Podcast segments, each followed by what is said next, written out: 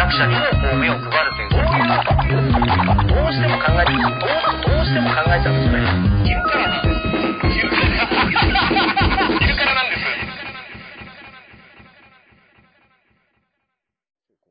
こっちに、お、お、お、お、はい、来たはい。はい。あー、始まったんですかね？これ始まりましたか？えー、どうでしょう？もう120人待ってますから。嬉しいな。はい120人って言ったらね、うん新宿風より入ってますよ。はいはいはい。でね、うん今ね、うんいきなり接続不良が出たんですけど、はいはいはいこれはね、ちょっと様子を見ながら、えっ、と、皆さん、えっ、と、声が聞こえてたら、うん。聞こえてるよっていうのをちょっとね、あのーぜひ、チャットとかで教えてくださいね。接続不良になってるんですか、接続不良。みんなが、あの、アクセス、アクセスしすぎて。あ、そうですか。うん人気番組になったな、うん3年ぐらいやってますか。うんもうね、足あ、掛け。聞こえる聞こえてます。ありがとうございますありがとうございます。ね、足掛け、足掛け3回目。足掛け3回目ですよ。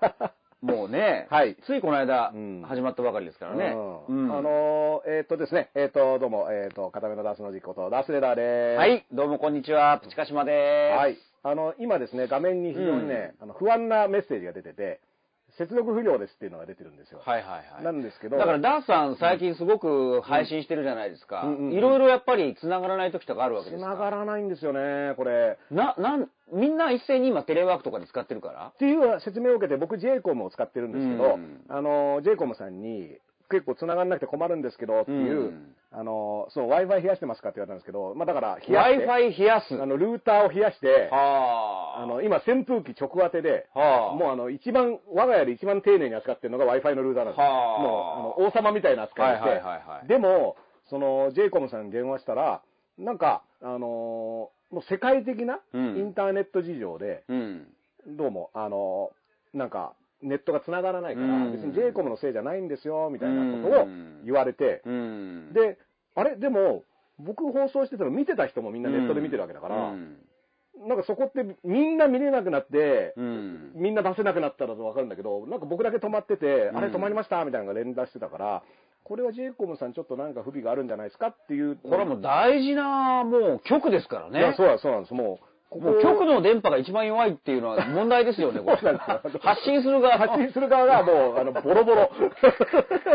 あのスタート地点で、あの、もうつまずいてるみたいなうん。ね。で、もうどんどん抜かれていくって言うんですけど、一応ね、あのーそしたら j コムさんがうん。また電話してきて、うん。実はオタクだけ、うん。えネット届いてなかった疑惑がありますっていうのが。マジっすか？なんか、直後の、あの、電話では調べたけど、ネット行ってるんで、うんあの、オタクだけ届いてない。そうなんですよ。で、今日ね、この放送の後ね、うん担当の人がうちに来て、うん点検するって言ってるんですよ。え、なんか、すごい妨害、遮遮断されてる何かがあるんですかね？なんか僕だから、アベノマスクも届いてないでしょ？そうなんですようち、この間届きましたよ。届きました？はいはいはいや僕だからネットも来ないし、マスクも来ないんですよ。やばいっすね。なんか陸の孤島みたいになってて、僕だけ何も来ないんですよ。あのー、マスク作ってる変なあの会社みたいに、変な会社っつったら怒られるけど、プレハブじゃないのにね、ちゃんと住所あるのにね、ここね。うん僕なんならだって看板もちゃんと出してますから。出してるのにねうんで、あのね、僕の家に10人ぐらい別の人が住んでるみたいな、そういうことないですから。ベトナムで、お主な本業はベトナムとかそういうことじゃないですもんね。そんなことないですよ。あの、全おか然。しいな。日本ここに住んでるのにな。はい。しかも j コムでね、日本の J を取ったね。そうです日本を代表するインターネット、J リーグ、え J ビーフうん J コムってもんですよ。その J コムを使ってるのに、このね、低たらくですから。いやーでも、今まさにこういう状況で、いろいろこういう配信とかもね、うん。みんなネット、YouTube とかで、この今ある機器で、コロナ危機の前の機器で今、こう、送ってるわけじゃないですか。はいはいはい。機械でね、うん。システムで。うん。だこれがどんどんどんどんまたブラッシュアップされていくんだろうなっていう、後からこれが3年後、5年後、この映像を見たときね、うんうん。まあそういう分岐点でもあるのかななんかね、と思うんですよね。こんなことやってたんだみたいなね。うんそうそうあのー後から見たら多ル分。ーター冷やしてたのかみたいな ね。扇風機当ててみたそうそうそうそううんうんあ、あのね、投げ銭スーパーチャップありがとうございます。あのね、さっきもね、ツイッターで言われたんですよ。あの、ダースレーダーはうん必死に投げ銭を集めてるな、みたいな。もうね、いや、必死なんですよ、これ。いや、もね、の状況みんな必死でしょう、だって。こんなに楽しそうな必死があるなら、うんまあ、必死も悪くないっていう話にもなるんですけど、うんまあ、要はね、あの、これで鹿島さんにも来ていただいて、あの、要はもう、だって、ラジオだ、テレビだっていうところがやってくれないわけですから、うんこれをね。やってくれるんだったら、うんあの、僕も必死克服してはないんですけいやども。、少なくともこれ、普通の会社勤めしてる人もそうだし、みんな、どの職業、みんな必死じゃないですか。今だから楽々犬とか抱いてお茶飲んでる人なんているんですか？そう、いますね あ。いや、一人だけいましたね。いましたっけ？うん まあでも、あのーなんでね、別に、あのーなんだろう、その、製品の思想でね、うん。10万円もらえませんみたいなの言うじゃないですか。うんあの、お金をもらうなんて癒やしいことだみたいな。うんでも、あの、でも、コンビニで120円でチョコとか買ってるわけじゃないですか。うんだから、んなんだろう、そこって別に余裕があるだないだけの差で、う。うんん、なんか、へでもない人が10万円もらえませんみたいなことを言ってるのも、あの、と、いやいや、これ仕事全部なくなっちゃったんですけどっていう人が、っていうのは全然同じ話じゃないんですけど、ねなんかね、もらわないことが、うん。あの、いいことだ風いやー、あの、国会議員のあの、2割削、まあ、わわかりやすくとおお給料でしょ、はい歳費、うん。あれもどうかと思いますよねだって2割増しで働けばいいにうんいいのにと僕だはからそうですよね。。同じ給料もらうけど、うん。2割もっと頑張りますっていう方がうん、好感度も上がりますよね。うんいや、僕ね、このままの給料なんですけど、もっとやりますよっていう。それをやっちゃうと、例えば、あいつの給料高えじゃねえかっていう、多分そういう根っこも絶対あるわけですよ。みんな誰でも人間だから、うんうんうん。じゃあ、お前その2割やれっていうのを本人側が受け取っちゃってそうですねってなっちゃうと、うん。それこそ公とその支援、うん私のね、うん。恨みの方がごちゃ混ぜになっちゃう。いや、それはそういう人様のなんか、お給料、しかもだって、だったらじゃあ究極的には、うんお給料を減らすんじゃなくて数を減らせばいいだけで、まあそれは言わないわけでしょ、あ国会議員は。要は、3回寝てた人は、うん。あの、いなくなるみたいなね、うん。あの、イエローカードみたいなのやってたり、ね、その、出現して謝るみたいなことを何回も繰り返す人とか、そうそうそうまあなんだったらね、あの、もうみんな忘れかけてますけど、うん。その、丸山さんっていう人がね、うん。その北方領土戦争でみたいな話をして、やめるやめないって話になったけど、やめないじゃないですか。うんうんうん。あと、河合夫妻ですよ。うん。今言ったら、河合夫妻なんて、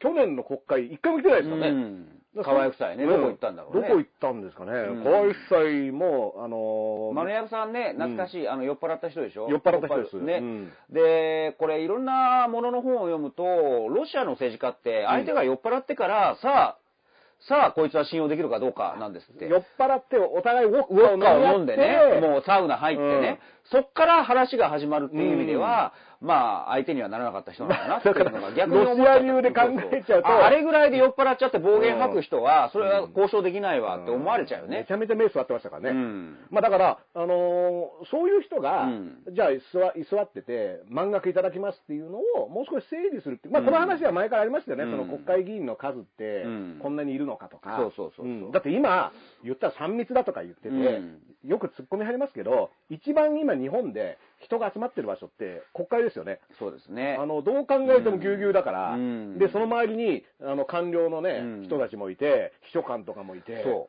警備の人もいてね。で、あれだけこう、内閣がね、もう一致してたじゃないですか。うん。だけど、まあの安倍のマスクに関しては、もう安倍さんとその取り巻きしかしてない感じが他の大臣はみんな違うマスクしてるんみんな違ですけどね。うマスクしてる。あの、マスク不一致。河野太郎さんなんてもうね、日の丸書いてきちゃうだからああいうねことになるわけでしょ？結局 SNS 映えしたい人はう、ん。ああいうことになるわけじゃないですか。うん。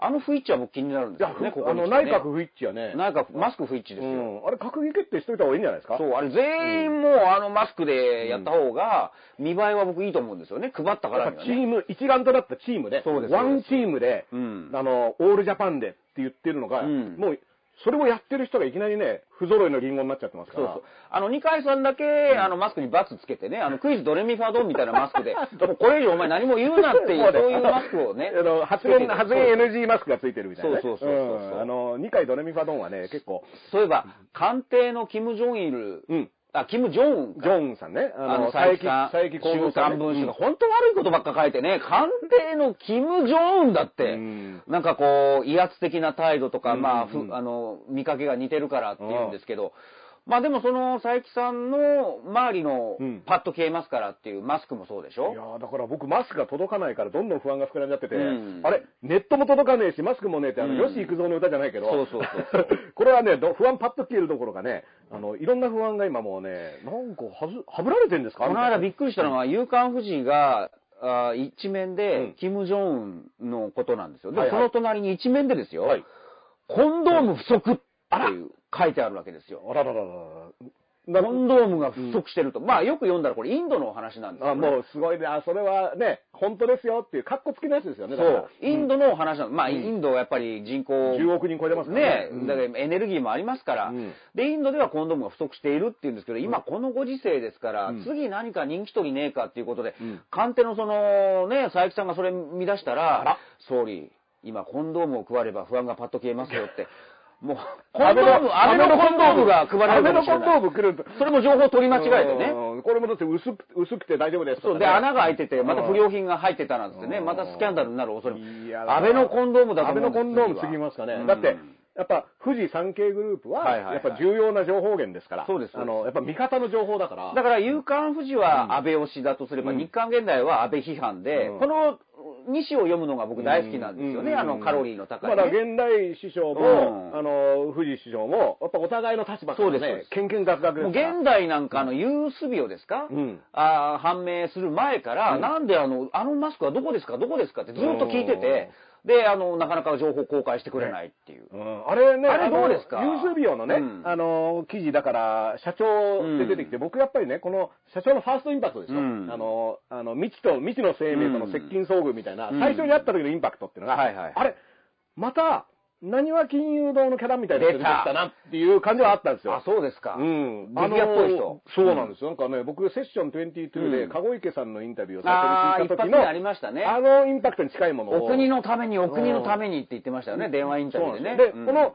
あの、ユースビアの社長は、まあ、その政治的スタンスはうん。真逆というか、うん。あの、これもでも、やっぱキャラとセットで考えると面白いんですけど、まあその公明党で、まあ、創価学会の3世で、共産党大好きで、うん。朝日新聞を30年間読んでますっていううん。人なんですけども、うん。これがね、あの、記事が出た時、最初バズフィードか、うん。あの、社長、代表のインタビューみたいなのを出して、で、それを書いてるのが、神場君っていう記者で、うん。僕、あの、知り合いなんですよ。あそうなんですか。もともと、風営法の改正をずっと追ってた記者で、でその時もずっと現場でもよく会ってたし、うん。あの僕のインタビューとかもしてくれてる、あの記者で、まあ、僕なんかね、すごくそういった意味での信頼がある人なんで、もともと新聞記者から、朝日だった朝日の文化部だったそういう方多いですよね。あの、石戸さんって、あそうですね、一度、あのニューズウィークの百田直樹のあれで、百田直樹現象でね、うん。昨日賞を受賞してましたけど、うん。僕も一度芸人式新聞の読み方でうん。対談さした人で、あ、この人面白いなと思ったら、うん。今もうね、どんどんどんどん、そういう人多いですよね。若くしてき新聞社を辞めて、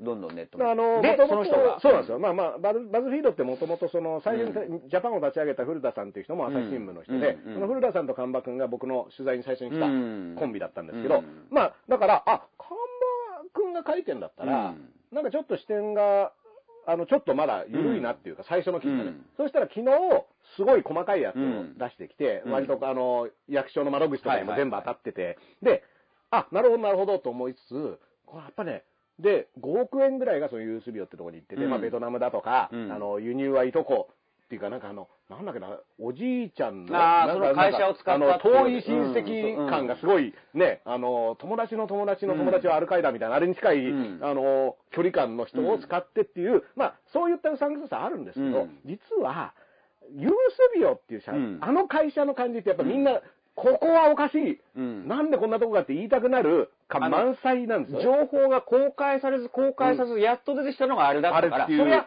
そりゃみんな、なんだこれはって思うのは当たり前の流れだったですよね。で、プレイハブで、なんか重、陶器がおかしいぞとか、うん。やっぱりそういった情報がいっぱい出てきて、みんなもう、見つけた感があるじゃないですか。そう。だからもうあ謎のマスクマここだーってうん。ン、謎のマスクマンっていうのは、もう2020年のプロレス界では死後なんですけどここにいたわけですよ。みんな正体探しでね、SNS で。お前、うん。お前何々だろって言いたくなるやつが、ポンって出てきたから、うん。大騒ぎしたんですけど、うん。僕ちょっとも、戻ってみたくて、いや、分かった。こいつが悪いやつっぽいぞってみんななってるんですけど、うん。そもそも、うん。このアベノマスクって466億円っていう、こんなにお金かけて配るのっていうのが最初問題になったんその是非ですよね。うん。で、うん。466億円もかけて、うん。マスク配るのって言って、うん。その何もない状態ですでに、そこにはツッコミが入ってて、うん。え、今それを、そのお金使えば他のことできるんじゃないですかっていうツッコミが入ってて、うん。そしたら、できてみたら、うん。先行して妊婦に配っていたマスクが不良品があるぞっていうことになって、今度は中身の問題になって、マスク自体が、そう。本来だったらこっちの税金の使い道っていうテーマで話さなくちゃいけないのが、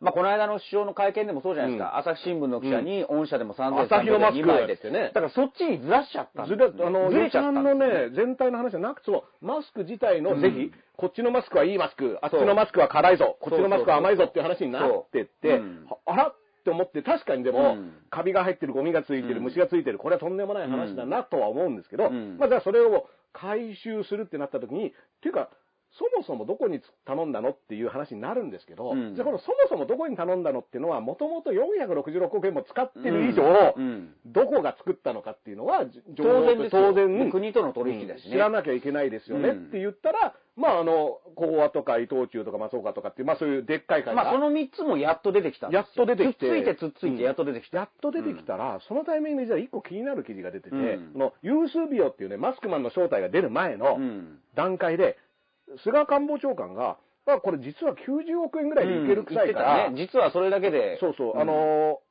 予想よりも安く上がるから、全体でもうん230億ぐらいで送ったりするのも含めて、いけるっぽいっすみたいなことを言ったんですよ。うんってことは、いや、簡単になんか言ってるけど、200億円違うんですよ。うん最初の見積もりが。まあ本当。うん。で、ユースビオ、マスクマンユースビオが出てきて、うん。プレハブ小屋が出てきたら、うん。5億円ぐらいで受注して、うん。なんかベトナムとかからね、ね。買い集めて、もともと山形とかにね、加藤厚労省言ってましたね。うん。売ろうとしてたのが、うん。あのーたまたま声がかかって国に、うん。まあ、それはいいですよ、じゃあ。うん。で、あの、サイズも役人から指定されてって、これはあの、バズフィードの看板君の記者、あの、記事で、結構詳しく載ってるんで、まあ、そこはあの、ユース病側の主張は、じゃあ、あのそこにうん。見てもらうとして、いや、だったらうん、最初の466億円っていうのは、どういう計算だったのかっていうのを、今こそね、だからそこですよね、うん。原点に戻んなくちゃいけないですよね。うん。今、それこそその謎の覆面レスラーが出ちゃって、うん。そっちにみんな夢中になっちゃって、これだから、佐伯幸三さんがうん。仕掛けてる、このあのアングルはね、うん。結構気をつけないと、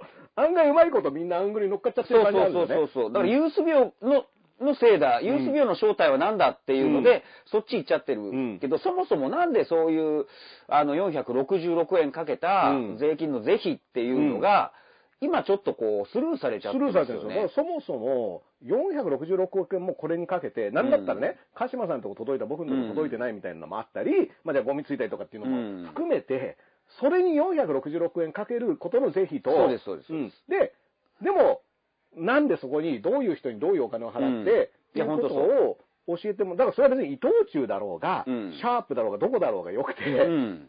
そこに、んどういう、で、サイズとかね、うんだからこう、横が空いてるから空気が入っちゃうとか、あの、洗ったら縮むけど今度は鼻がずれてくるとかっていう、なんでそういう企画で頼んだの？っそうですよ。ていうところですよね。だから、さらに今の話の論点で言うと、じゃあゴミが入ってる、カビが入ってるっていうのですごく批判されてますけど、うん。じゃあそれはなぜなのかって言ったら、まあ工場でスピード感重視だから、うん。まあそういう作業をはしょっちゃったっていう。検品をね、まあそこは当然責められれて当然なんですが、一方でやっぱコロナ対策ってうん、スピード重視っていう、そこが求められてるじゃないですか。うん。お金も何でも。うん。ああ、だからじゃあスピードを重視した結果そうなるんだなってちゃんと説明してくれれば、うん。納得する部分もあるわけじゃないですか。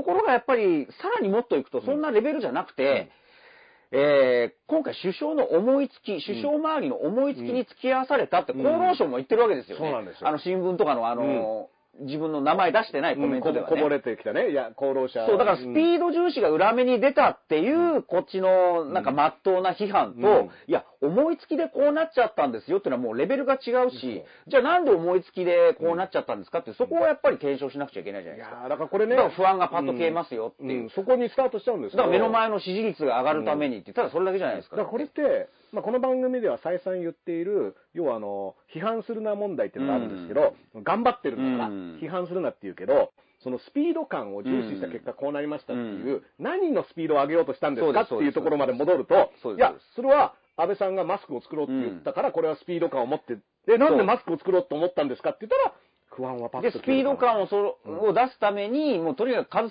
さえ揃えばいいんだっていうことで、まあいろんなマスクマンがいるわけでしょ。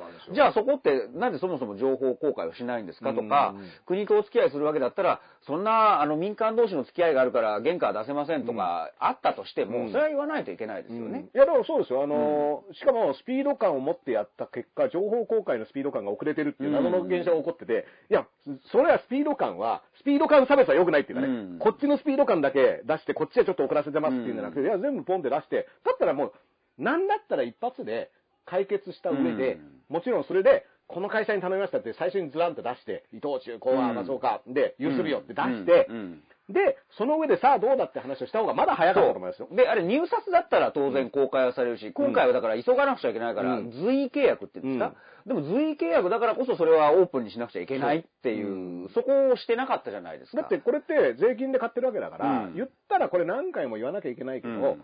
僕らのお金なんで、僕らのお金を使ってマスクを買ってきて、初めてのお使いみたいなもんですよ、あの鹿島さんが。好きうそうそうそう。ねその、安倍さんが初めてのお使いに行って、うんマスク買ってこいって言って、まあそれも頼んでないんだけど、マスク買ってこいすら頼んでないんだけど、うん勝手に、はい、僕、マスク買ってきますって言って、うんお使いに行って、いや、お前どこで買ってきたんだこれっていう話じゃないですか。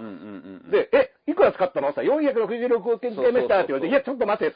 使い道ね。使い道だよね。そのお金渡してお前なんでマスク買ってきちゃったんだっていう話でうん、しかもそのどこでお前それ買ってきたんだっていうのは、うんこれはね、初めてのお使いをやったら絶対聞くところですよね。だから僕が本当今気にしてるポイントというのは、ユースビオの正体とかじゃなくて、うん。それはやっぱりネットとかん。SNS とか、面白おかしくみんな書いてますよ。うん。だけどそこは自分の中の心の中でうん。受け止めといて、うんうん。心の内で楽しんどいて、うん。まあ上がってきた情報を一般紙で、あうん。あ、こういう感じだなっていう、うん。正直だって今もう出てないんですよ。出てないっていうのは、まあいろいろ怪しいおっさんだけど、うん。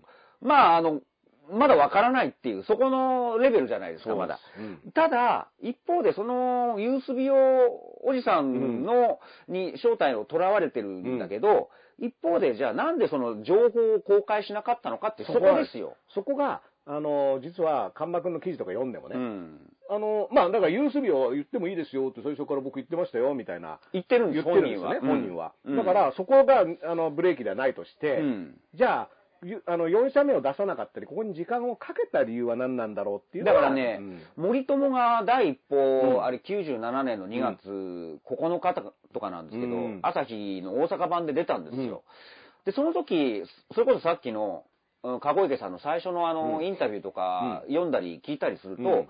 いや、僕、僕は、あのーこの、何？黒塗りになってるけど、うちの学校って名前出してもらっていいですよってずっと言ってたっていうのは、籠池さんがあの、うん。だから、じゃあなんか勝手にあの、隠してた、その理由は何なのっていうのが、そもそものポイントなんです。だ今回も、だからそういうふうに思われちゃうよね。うん。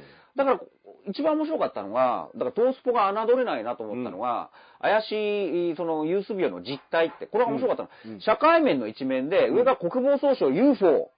UFO 公開か？って、その下に公開ね。ユースビオ怪しい実態ってもううん UFO 案件になってる同じ、同じわけじゃない。UFO とユースビオ同じ、なん。か、未確認マスク物体みたいな感じ。むしろ UFO は公開されてるのに、うん。こっちは怪しいぞってなってて、もう俺の中ではトースポは、あ、UFO 案件だなと思ってるんですがうん、その記事の中で面白かったのが、なんで公開しなかったのか、特にあの4社目のユースビをね、実は今ゴールデンウィークではい、週刊誌がうん。合併号でうん。2週間ぐらい動いてないんですよ。なるほど、なるほど。だから、だから、あの、ユース病自体の、うユース病自体はいろいろこう、なんか、キャラクターは濃いけど、うんまあ結果的に白だったとしても、例えばあの、消費税払ってなかったとかいろいろあるわけでしょ。うんそれ素性が怪しいから、うんそこをつっつれた、ネタにされたくないから、週刊誌にネタにされたくないから、発表を今週にしたんじゃないかという見立てですよ。いや、これを、面白いですよね。うんだってみんななんだかんだうん、文集も、あの、うん新潮もね、次々うんにネタを掘り起こしては、うん。バーンってどうだって出していて、正直その対応に追われてるわけじゃないですか、うん。政府も。この次もう、あの、河合が出てきたと思ったらもう、どこから何が出てくるか分かんないみたいなね。状況だから、ちょっとでもそれを抑えるためのうん。情報コントロール、そう。ちょっと出しってやつですよね。これをやだからあの見立てはね、いや、本当かどうかわかんないですよ。うん。でも面白かった。まあ、まあ事実としてうん。週刊誌が出てないのは事実だから、うん。もし今ね、あうん。の、週刊文春が毎週のやつやってて、うん。たら、全然もしかしたら展開違ったかもしれないですよそうね。そうそう。うん。だから、本来、ユース美容、いや、まあ、いろいろ面白おかしいけど、このマスクに関してはう、ん。別にまあ、セーフだよね、うん。白だよねうん。ってなってるうん。かもしれないですよ。うん。だけど、このキャラクターはいじられたくないっていうのがあって、情報を送らせたんじゃないかっていう、なぜなら見立ては成り立ちます。僕ね、あの、ユース美容との、うん。あの、実態がどうのこうじゃなくて、やっぱ、この人にうん。頼む、要は、うんなんだかんだいっぱいいるじゃないですか。だって伊藤忠レベルと含めて、選択肢はいくらでもあったわけで、そのマスクを頼む相手はね。うんその中で、なんであの福島のあの人に、このタイミングで頼んだのかっていう、その経路。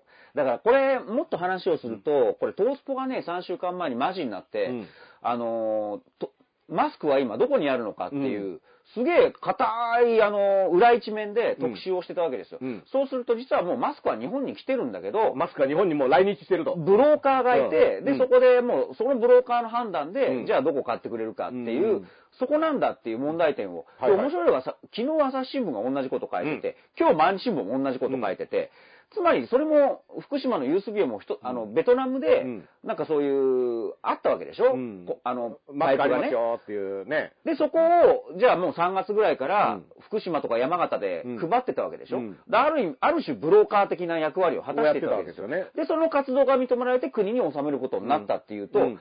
そこを考えてみると、じゃあマスクは誰が中間で、んこう、さばいていいたのかっていう話の問題にもなるわけですよ、ね。そうなんですよ。で、そこを政府に、ユース病は目をつけられて褒められて、うん。うんそこに納品してるって、多分そこの話だと思うんですね。ブローカー話のうん。一環の話だと思うんですよ。でこのブローカー話ね、うん。あの、朝日の、今朝の朝日うんでうんうんうん、要はタピオカ屋にマスクがっていう記事が出ててうんうんうん、結構その、商店街とかうん。のタピオカ屋さんでマ個人のね。ね、そう売ってるっていう商。店街見ると個人の店にありますで、まあうん3000円ぐらいで、うん。あのマスク売ってて、うん。これなんでうん。薬局に行ってもないのに、うん。タピオカ屋にあるんだって言った時に、うん。この鈴木智彦さんのね、うん。ヤクザとタピオカっていうすごいキャッチフレーズがね、去年あの、うん。パワーワードとして出て、うん。まあ、タピオカ屋っていうのはなんで成り立ってるのかうんみたいな記事なんですけど、このタピオカ屋さんっていうのは個人でやっているのは、まあ割と在日の中国人の人たちがやっていて、うん。で、それも中国ではもうマスクガンガン作ってるから、それがもう個人レベルで手に入って、うんタピオカ屋で売れるっていう、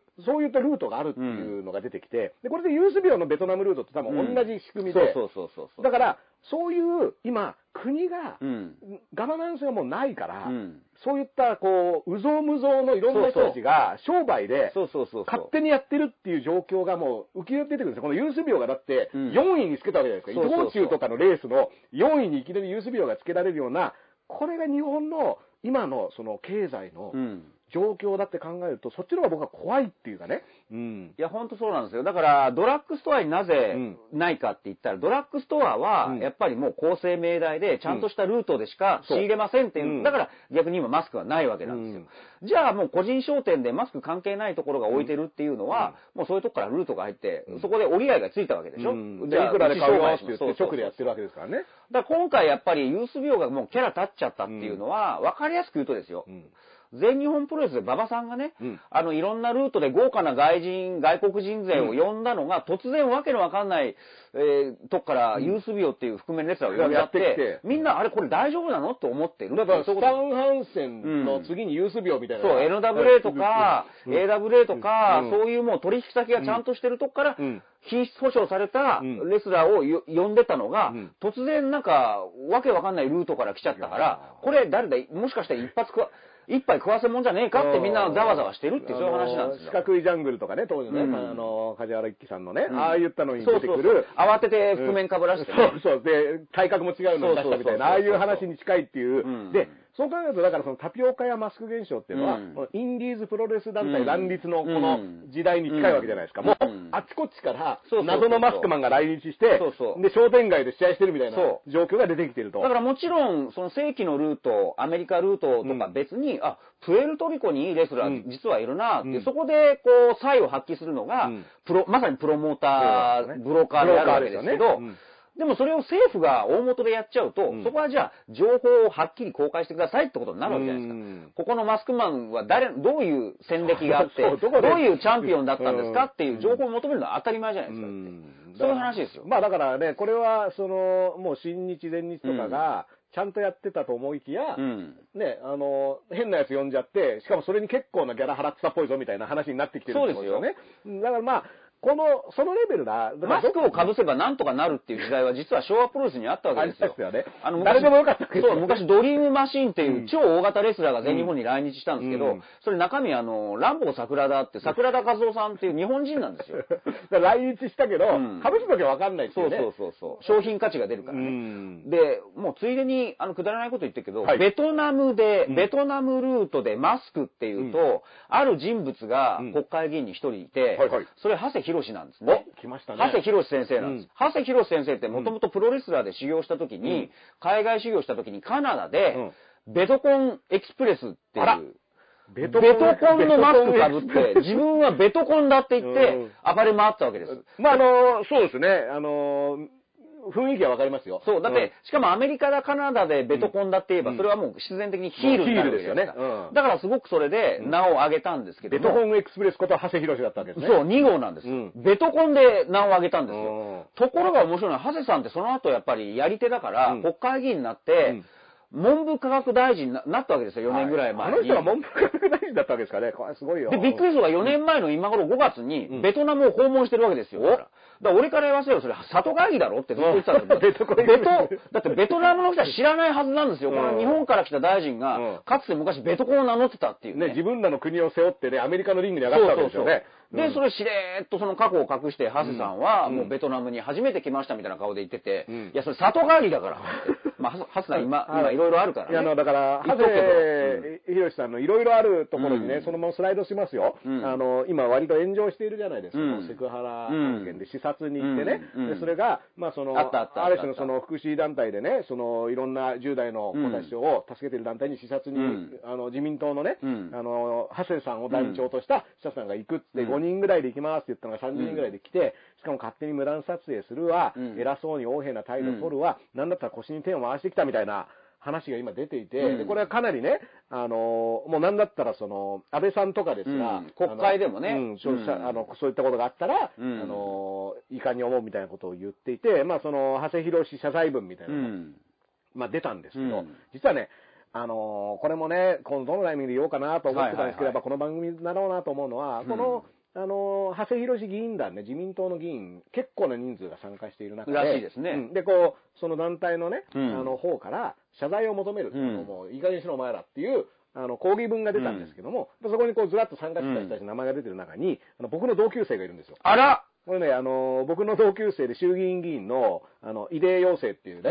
でうん。あ前も言ってたね。そうそうそうそう。で、あの、もともとは、あの無党派の、うん。あの、未所属で、もともとね、あの、みんなの党から、結いの党からっていう、あの、流れを組んできたやつで、で、僕は全然友達で、うん。あの、なんだたまに会って、あうん。の飯も食うし、で、その、勝手連の応援する会みたいなのにも僕は別に行ってて、ん。頑張れよみたいな話はしてるんですけど、彼がね、あの参加してて、うん。この異例っていうのはうん、もともとその性犯罪だったり、うん。そういったそのマイノリティのことをすごく取り組んでるやつで、うん。でそれはもうずっと自分のフェイスブックとかで発信してるんですけど、まあだからそういう人たちで自民党になんで行ったんだろうっていうのは、うん。行くっていう話を聞いたときに、え、自民党行くのみたいな話だったんだけど、まあでもそれはまあ君の判断だからいいよっていう話をして、そしたら、まあでも、やっぱいろんな、要は政策実現したいのに、その無所属でうん。野党にいても何もできないから、じゃあ大きいとこ入るか。そう、で入って自分の、うん。で、実際結構マイナーなことをいろいろやってるから、うんそれでこれを実現していきたいんだって話を聞いて、まあそれは頑張ってくれって言ったら、うん今回その、長谷軍団の中の一人としてね、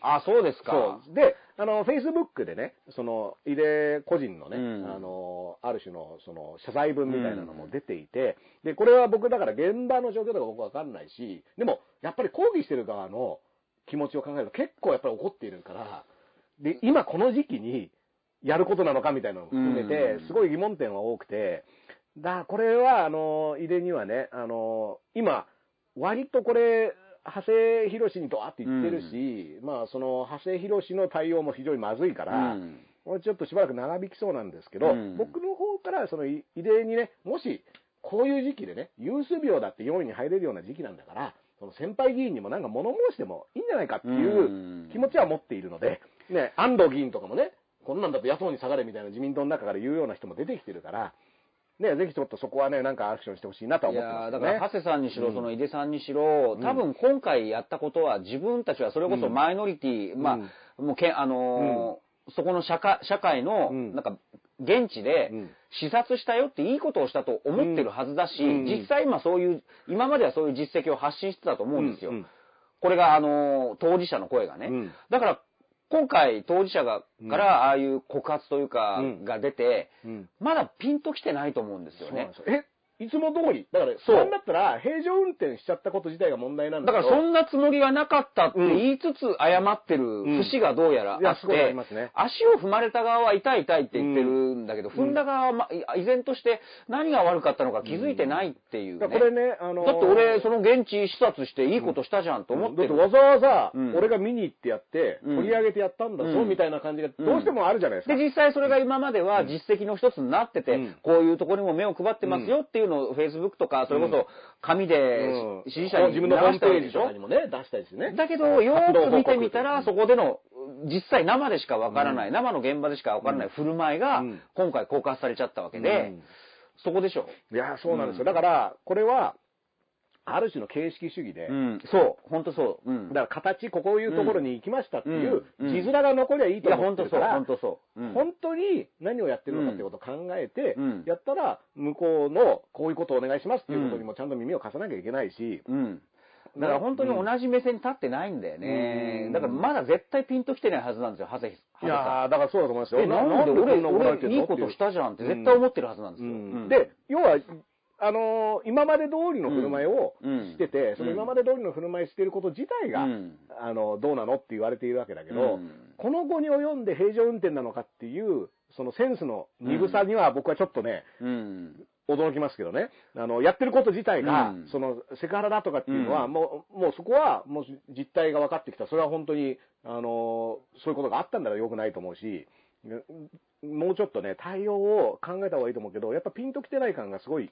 ね。うん。だからそれがちゃんと可視化されたってことで、ああ、なんかわかるわーって感じだったんですよ。うん。あ、現場ではこういう実際圧が強いんだろうなとか、で今までも、それはは怖いよね、当事者はね。な、なんで急にこんなに来るの？とか。でうん、なんだったら、そういったその福祉活動をしている人とかっていうのは、その声なき声を拾ったり、うん。まあそういった地道な活動をしているから、別に前に出てって、うん。なんとかしろっていうタイプの人じゃないくね、うん。あの、活動している人っていくらでもいるわけだし、そういった意味では、じゃあ視察に行って、うん。あの、どういった活動してるのか見てみますって言ったら、あ、それはありがたい話なんだよっていう、うん。って来てみたら、蓋を開けたらそういうことになってるわけだから、うんだから今回はある種、たまたまイレギュラーなことじゃなくて、うん。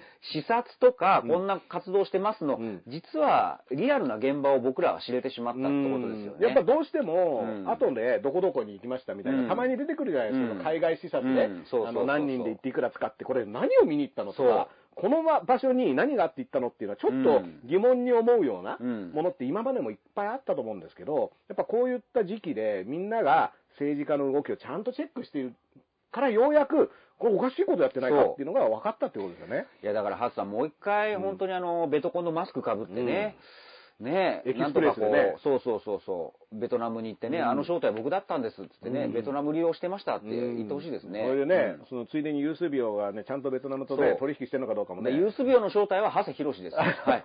これ近所では言わないでくださいね。あ アホだと思われますからね。ユースビオ、俺だって、あれは長谷博士だよっていう。ハセ、ハセですよ。うんあれはハセ博士。あれが長谷ユース病は長谷博士です。ユースビオが長谷博士。はい。ここだけで共有してください昼からなんです。はい。公式見解。そうです。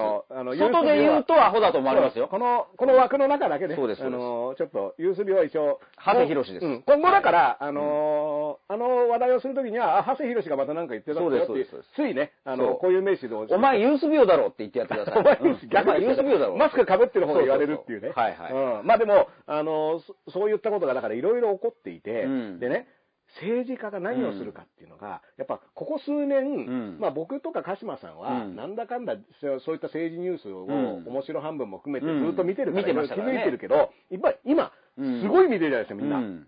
本当にこの人何言ってんのみたいな。うん。で、僕、いくつかあるんですけど、例えばね、あの、蓮舫さんがうん、ちょっと炎上したのがね、うん。その、今、要はこういった状況になって、うん。バイトとかができない大学生とかがたくさん出てきて、で、それこそ学費とかも払えないから退学を考えてるっていう状態でニュースになってて、で、2割の学生が、これ大学に入れないんじゃないかって言って退学を考えているっていうニュースに対しての、まあ、蓮舫さんが、これ大学を今辞めたら、うん。高卒になってしまって、うん。で、就職に苦労するとうん。いう話をして、うん。そしたら今度これは、その高卒慣れてるのかみたいな。あったね、うん昨日、一昨日ぐらいね。あの、うん。え、こいつ高卒バカにしてんの？みたいな。バカにしてんのか。うん、っていう、あのーで、これこそね、あの、久田さんのタブロとかもそういう記事を上げていて、うん。で、確かにまあ、その、高卒の人と大卒で就職にこんなに差があるのに、わあの、せっかくの大卒のうん。資格が手に入らないじゃないかっていう、あの、指摘、うん。これね、僕、高卒なんですよ。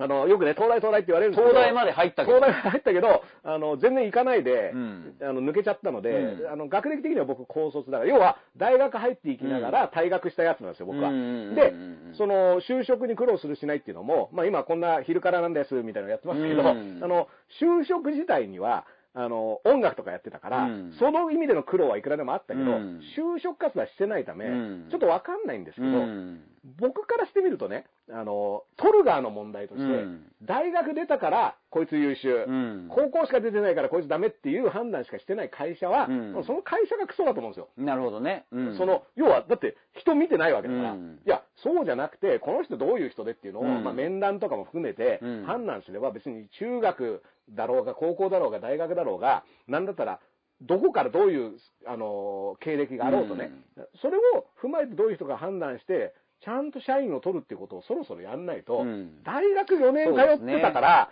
こいつ使えるなんていうのは、うん。あの、大学卒業したやつっていっぱいいますよ、今日本に。うん。ろくなやついないでしょっていう、それだけで、ろくなやついないですね。ろくなやついないですよ。だから、うん。そういった意味で、その、蓮舫が言ったことが差別かどうかっていうのは、うん。蓮舫さんが言ったことで起こるのもいいけど、うん。いや、そもそもそんなね、あの、この時代、状況で、じゃあ、例えばうん。退学せざるを得ませんでしたっていう経歴の人が出てきて、うんそれ自体は、本当は卒業したかったのに、続けられなかったのはすごく痛ましいことだから、うん。ぜひ勉強し続けてほしいと思うんだけど、うん。それを理由に就職を取らない会社がもしいたとしたらね、え、お前、コロナの時に大学辞めちゃったの、うん。じゃあうちでは取れませんって。もし言ったら、それはその会社クソでしょって確かにね。気がするんですよね。まあ、だって、蓮舫さんだって、うん。そもそもがスーパージョッキー卒業ですからね。そうなんですよ。そこ、あ、スーパージョッキー卒業であそこまでやってるわけだから、まあまあ、あ。そこ卒業してね、ちゃんとやってる人が珍しいっていう 言い方しては言うからよくないですけどね。いや、だからそういうことな、うん要はね、今何をやってるかっていう。だからまあ、ダースさんが言うと説得力あるよね。うん、でも僕、高卒で、そういった苦労はしてないし、うん。あのーまあそういった話をね、ツイッターでしたら、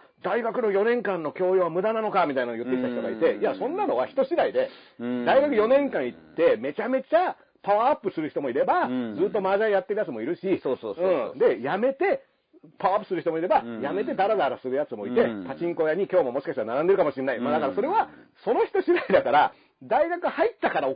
確かにね。大学辞めたからダメとか、うん。高校出たから OK 出ない。それは、そんなに大事なことじゃないですよ。あの、いっぱい人数見なきゃいけないから、めんどくさいからじゃないですか。うん結局、大学卒業してない人を跳ねるのは、もうめんどくさい。こんなにいっぱい新入生がいっぱい来てね。だからそれだけだから、ちゃんと能力を見て、就職させるさせないっていうのを判断しているところだったら別にそれは関係ないと思いますよ。大学入試でいうと、この間面白かったのは、うん先週もちょっとご紹介しましたけど、うん安倍昭恵さんのね私を生きるっていう本。はいあれすごくご名著げごげんな本なんですよ。うんで、やっぱりあの、第一次安倍政権が終わって、んもう私は自由になろうと思ったと。はいうんもう素晴らしいじゃないですか。当時、だから50歳を前にこれから自由になるんだと。その一環として、大学に入りたい。おね。で、憧れそう、憧れている先生とか勉強したいことが、うん確か立教大学かな。あ、立教なんですか？にあったというので、で、どうにか入れねえかって調べたら入れませんということでお、じゃあ、あの、一般入試を受けていただいたら入れますよって言われたのでえ私にはできないので諦めましたって。そこでもう終わってて。そこでもうあっさり終わってるんです。え、裏口開けようとして開かなかったから諦めちゃったの。そうです、そうです。ところが安倍さん、昭恵さんがやっぱり素晴らしいセレブなのは、うん。ノーベル賞を取った人とのお食事会で、そこもあっさり書いてあるのがすごいんですけど、お食事会をして、そこにやっぱり大学関係者がいて、うん。じゃあ私の学科に来なさいっていうことであ。入れてもらいましたっていう、すごくめでたしめでたしのいい話だったんです。やっぱりすごいですね。もうやっぱ生きてる世界が違うなっていう。みんな。堂々と裏口からこうやって入っていけるっていそうタイプの人ですよね。そういう本をね、うん。やっぱああいうセレブの方の本って、そういうのあっさり森喜朗さんの本もそうですけど、もう、いやー、あの、下駄履かしてもらって、親父に頼んで早稲田入ったよ、みたいなかっこ笑いで、あうの、んしてますからね。いやだこれね、うん。あの、鍋やかんさんの苦しみを考えたらね、そうですそうです。あのね、こう、あんだけ叩かれてね、うん結局軍団に入れられちゃってね、あの、入隊しちゃったみたいな人がいますから、過去にはね。そういった意味ではもっとひ、どいとこ入っちゃったんだ。もっと厳しいとこ入っちゃったっていうね。あの、そういった人生の人もいるから、うんこんなあの、お食事しただけでね、入学できるなんてね、これはもうあの、すごいんですよ。うんそのお食事したいと、ナイナイさんは、あのー、ノーベル賞を取られた偉い方ですってあっさり書いてあるんですよ。それは偉い方だよ。偉い方だよね。だからあ、あの本読むとね、なんかすごい、やっぱ、昭恵さんすげえなと思うんですよね。そういったね、方が、あの、みんなを外に出ろ出そうとして踊ってるわけですから、今この日本という国はね。昭恵さんをもうステイホームさせろっていうのは、うん国会の論議になってますからね。ね、閣議決定してほしいですよね。あの、安倍昭恵さんは家にいます。とそうです閣議決定しましたみたいな。そうですそうですなのに宮崎にいたみたいな。そうですそうです だからあの、実はね、あの、閣議決定って結構やっぱバカなこと決めてるから、うんあの、えー、こんなこと閣議決定したの？って言うけど、あれはね、その閣議決定擁護する人からしてみたら、いや、これは、質問主義書にうん。質問されているからうん。答えてるんであっうん。うですね。あの別うん。にその閣議決定がバカなのは質問がバカだからだっていう話になるんですけどうん、いやいや、あのその質問の答え方が、あの、詩人ではない詩人ではね、詩人でっていう公人ではないですね。あ、公人では、あ、ごめんなさい、公人ではないっていうね。これはだからそこがバカなんだよって話なんですけど。だからね、昭恵さんの方も、わた、か、鍵括弧、私を生きるなんですけど、あそこやっぱり公にした方がいいよ。お私じゃなくてね、公を生きるにするべきなんですよ。うんだって、しょうがない首相夫人なんだから。だから、変な話ね、うん。この、いろんな国のね、ファーストレディーっていうのがいて、うん。あの、それこそトランプさんのところもね、うん。あの、そうだけど、まあ、様々な目立ち方をするじゃないですか、このミシェル・オバマみたいなのもね。だそういった人たちの、あの、あれが、その、私の人だって思ってる人は全然いないわけだから、そうですそうです。ん。なんで日本だけ、うん。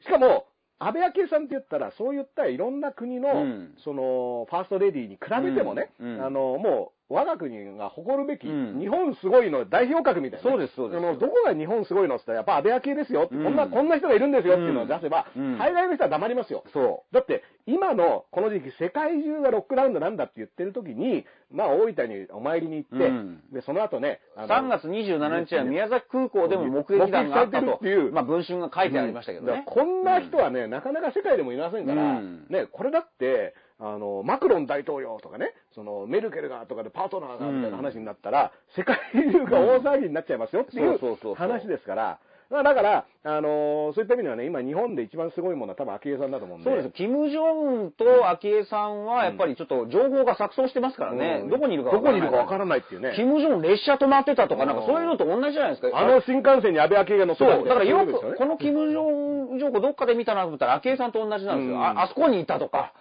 うん。なるほど。だからね。昭恵さんが歩いていたとか。いや、あれは歩いてないとか、なんかいろいろ錯綜してるでしょあれ、うん北朝鮮情報もね。そうそうそうそう、んだからね、こう、真実がわかんないっていう意味では、うんもう本当そのレベルの逸材ですから、アビエケンはね。逸材スーパースターですよスーパースターですから、本当家にいてくれって話なんですけど。昭恵さんの8割減ってすごいでしょうね。昭恵さんを8割抑えるっていうのが今昭恵さんが会ってた人の8割減って多分すごいと思いますよ。で僕らの8割減とはもう、全然。レベルが違うと思う。んで、これはね、やっぱ二階さんが、そんなの無理に決まってるだろうってそうそうそう言っちゃうでしょうね、これ。昭恵さんを8割減らす。うんいや、そんなのは無理でできるわけないっつってね。ね、小泉進次郎さんはなんか8割減ずっとしてましたけどね。8割減あの、あの露出8割減。露出8割減してましたよね。ずーっとしても2月ぐらいから8割減だったんです。全然見ないと思って、その残りの2割がこの間浮上したと思って、出た。ゴミ袋持っててあ洗ったてたっていうゴミ袋に感謝の何メッセージか絵を描こうなんつって。うん。あれをずーっと書いてたんですかね。あの、添削しながら。そうかもしれない。ちょっとこれ違うな、みたいな。あれ結構 SNS ではもうネタになってたじゃないですか、話題になってたじゃないですか。で、僕、これってどれぐらいのニュースバリューがあるのかなと思って、次の日のそれこそ朝刊誌、うん。僕そこ目安にしてるんで、ニュースバリューをね、どこも書いてなかった。あら。どこも書いてなかった。どこも小泉さんがああいうこう発表したっていうのはどこも書いてないんですよ。うんベタ記事。だから、どっかベタ記事になっててそれを見落としてるかもしれない。うんいや、僕ね、2回見直したんですよ。長官6紙、全国紙。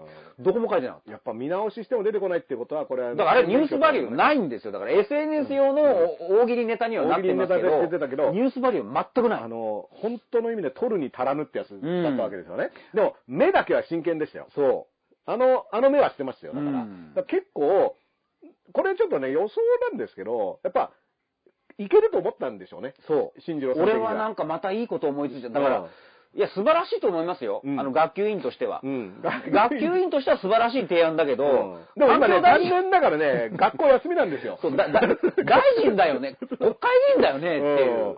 で学級委員としては最高の提案で、うん。みんなわーっと思うんですけど、まあだって子供たち暇だろうからね。いい学級委員にはなれるんだけどな、進次郎さんうね。ん。どれぐらいで、そあの後、だから、ゴミ袋に絵を描いた人ってどれぐらいいるんだろうっていうのは、ちょっと気になりますよね。そうそうあの、あのメッセージが、どれだけこう伝わったんだろうっていうね。で、それに代わって滝川クリステルさんのその情報の発信の仕方がうん、すごくやっぱり巧妙で、うん。えー、インスタグラムをやられてるんですけど、今週久しぶりに更新したんです。うんうんうんその以前は、はいい、つ更新してたかって2月14日でずっと止まってたんです。あ、これもだから、ダイヤモンド・プリンセス号で、日本、その、どうなるかって、ちょっとこう、不穏でざわざわし始めた時に、うん滝川クリステルさんはもう一切更新しなくなった。2月14日。まあ、これね。これすごいんですよ、あの情報の、うんあの、か、統制、情報統制力がね。あの情報の今、余計なうん幸せアピールをしたらまずいっていう。で、これがびっくりするのが、奥さん、まあ、奥さんっていう言い方はあれかな。まあ、うん。一人一人として言うと、滝川クリステルさんは2月14日で情報をもうシャットアウトして、余計なことはしないっていう体制を整えてるのに、うん。じゃあ小泉進次郎さんはその2日後2月16日にな、2 2月月16 16日に何をしたかというと、思い出してください。まだあの、ダイヤモンド・プリンセス号で政府の専門家会議ができ始めた頃で、はい。うん2月16日にうん、不要不急って言葉が出始め出た頃なんです。始めましたね。で、不要不急って何ですかって言った時に、その座長かなんかが、副座長かなんかが、うん。あの、まだ2月ですから、うんあのー新年会とか、はい。もうそういうところにはもうあんまり行かないようにっていう、うん。割と具体的に言いましたよ言っね。てたのが2月16日で、うん。その2月16日の会議を欠席したのがうん。小泉進次郎さんなんです。ねで、どこへ行ってたかというと、支持者の新年会でした。新年会行ってましたね。だから、不要不急のことを定義されたうん。会議を休んで、まさに不要不急のことをしたのが小泉進次郎さんで、話題になりましたよね。うん。じゃあ、しかもその、要は、その会議っていうのが、そのコロナ対策を考えるはいはいはい。閣僚は全員出席するっていうそう。会議なんですよね。で、そうそうそうそう。環境大臣ですから、あのーで、まあ、感染症っていうのは、うん。そういった意味で社会全体に関わる問題なので、うん。当然環境大臣の、もう、いなきゃいけない会議に欠席して、地元の新年会新年会、あの、支持者団体の新年会に出席してたんですよね。これ何人か新年会議員当時出てて、うん。で、あるいはね、あの、杉田水脈氏が、その、有権者との立食パーティーをやっていたとか、あの、首相補佐官のね、あの、秋葉っていう人が、こう、東北、東北でね。で、あれがひどいのは、マスコミ、記者に囲まれてね、いや、あの、マス、世間一般には公開してないけど、こういうあのデータをもとに、例えばウイルス、あの、うん。P PCR 検査かなんかでしょうね。うん。陽性は、あの、記者が出ている東北は大丈夫だっていう、内々のデータがあったから、で、これは未公開なんだよ、未公開なんだよってうん。記者に言い聞かせてるわけですよ。未公開のデータで大丈夫だからパーティーやったんだって言うんだけど、未公開のデータを自分だけ流用するってそれダメじゃねえかっていう。だってそれこそ公と私問題でね。全く、それって東北のうん。様々な新年会我慢してた人たちって多分たくさんいあの時期はいたじゃないですか。まだそういうしかも情報が出てないから分かんないからね。そういうならちょっとうん。集まんのやめとこうかとか、うん。まあもちろん今となってはうん。集まんなくてよかった可能性もありますよ。うん。その2月の時期。だから、あその秋葉さんとか杉田さんとかが全然ポカをやってるだけだから、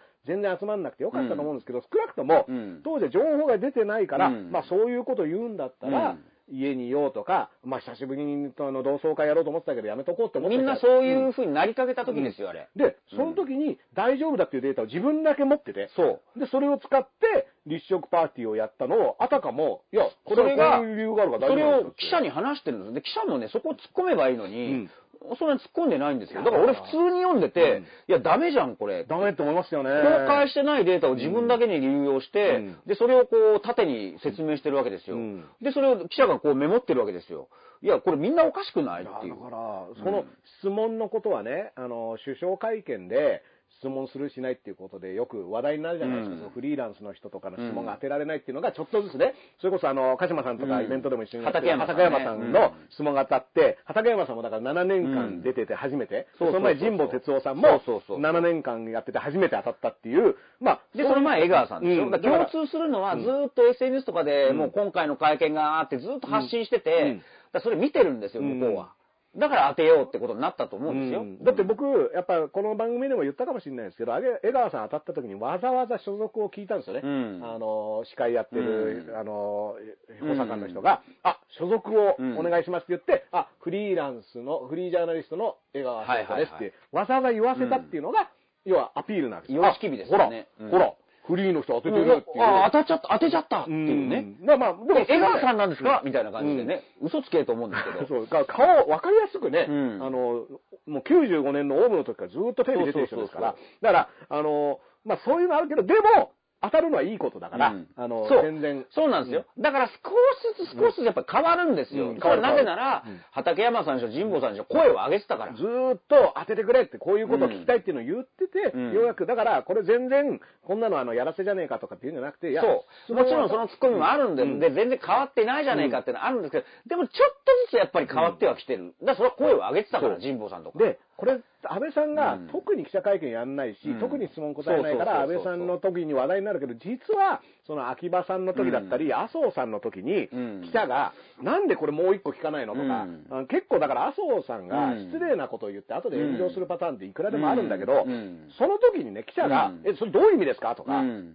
っていうのをうんその場で聞いてることによって、うん。もうちょっと、うん。あの、身のある内容の発言に、もちゃんと、それはいい意味でも悪い意味でも、だから、あ、本当こいつひどい、何も考えてないんだなっていうのを引き出すためにも、もう一個質問すりゃいいのに、そこでなんか、麻生さんに怒られて、それでそれ書いて終わりになっちゃってるから、ぱああいうところで質問をもう一個するっていうのはメディア、ぜひ頑張ってほしいですね。そうなんですよ。だからそ、そこがずっと変わらないままだと利用されるんですよね。うん。だからこれ、今の話も、今のコロナの話も、僕は森かけ桜から全部繋がってるっていう、うん。ずっと言ってるんですけど、うん。去年思い出してください。11月に桜を見る会がバーってなったでしょ、はい。で、あれ、うん。国会で説明してくれ、説明してくれっていうのをこうずっと避けてたじゃないですか。ね。で、あれ11月かな？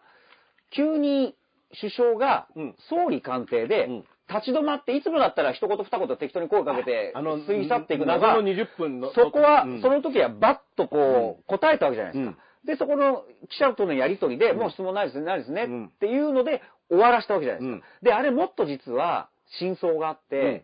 これは毎日新聞のあの汚れた桜っていう本にも書いてあるんだけど、やっぱあれ首相官邸サイドの先方なんですよ。うん。首相版っていうのは、あの、ご存知の方も多いと思いますけど、政治記者としてはうん。結構若い、うん。駆け出しの、駆け出しの若手が、をそこに当てる。そうですよ。だって、あんな駆け出しじゃないと、うん。首相同棲で誰々が何時何分やったとか、一番基本的な、基本的な仕事です。うん。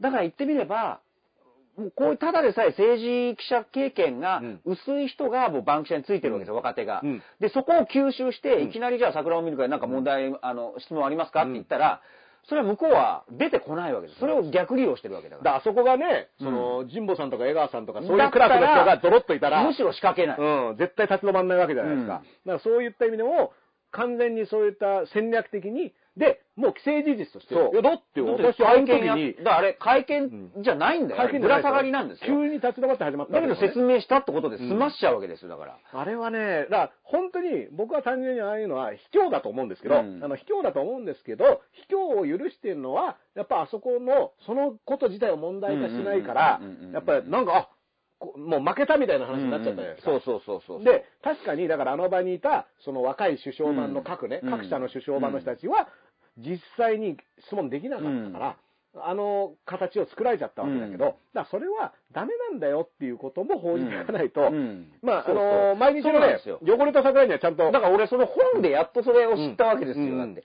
もっとそういうのがき普通の記事としてね。うん。だって次の日の記事に、うん。もうそれをちゃんと言うべきですよね。うん。で、一方で、じゃあその数日後ぐらいかな、何をやってたかって言ったら、うん。もう、もう一つ仕掛けていて、いわゆる官邸、首相官邸のキャップと言われる人たちを集めて食事会をしてるわけですよね。うん。だから、し世間、表向きには新人記者、若手記者の前で、こう、なんかこうやったように見せつつ、一方で偉い元キャップとうん。飯を食ってるわけですよ。うんっていうことは、それぐらいしたたかなことを仕掛けてくるわけですよね。うん。でこれバカだバカだっていうね、うん。あの、怒ってる人はね、うん。こんなバカ見たことないみたいな怒ってる人いるけど、いやいや、一応、その、踏まえて、うん。あの、頭は実はその、そこに頭使うのかっていう疑問はあるけど、あの、ちゃんとした政策で頭使うのに、うん。そこに頭使うのかって疑問はあるけど、でも少なくともそういったことは実はやっているんで、そうそうそう。うん気をつけてほしいってあるよね。小泉進次郎さんだってね、あれ、急にあの、なんか株が下がったって言ってるんじゃないですか、うん。大臣になってね。うん。あれ、株が下がったんじゃなくて、もともとああいう人だったんですよ。うん。だけど今まではやり方がうん。上手で、うんああいう自分から場所を選んで記者に後出しだ、じゃんけんじゃないけど、いろんな自民党良くないとか発信してたから、お小泉進次郎すげえみたいな幻想は勝手に盛り上がってたわけでしょ。うん。だけどやっぱり大臣になると、うん。やっぱりもう四六時中一番最初の質問が来るわけじゃないですか。そこでうまく答えられない、うん。発信できないっていう、うん。やっと今実像が見れてきて、うん。なんか進次郎おかしいなって気づき始めてんだけど、うん。今までがやっぱりうん。巧妙な作戦を向こうは取ってたわけですよ。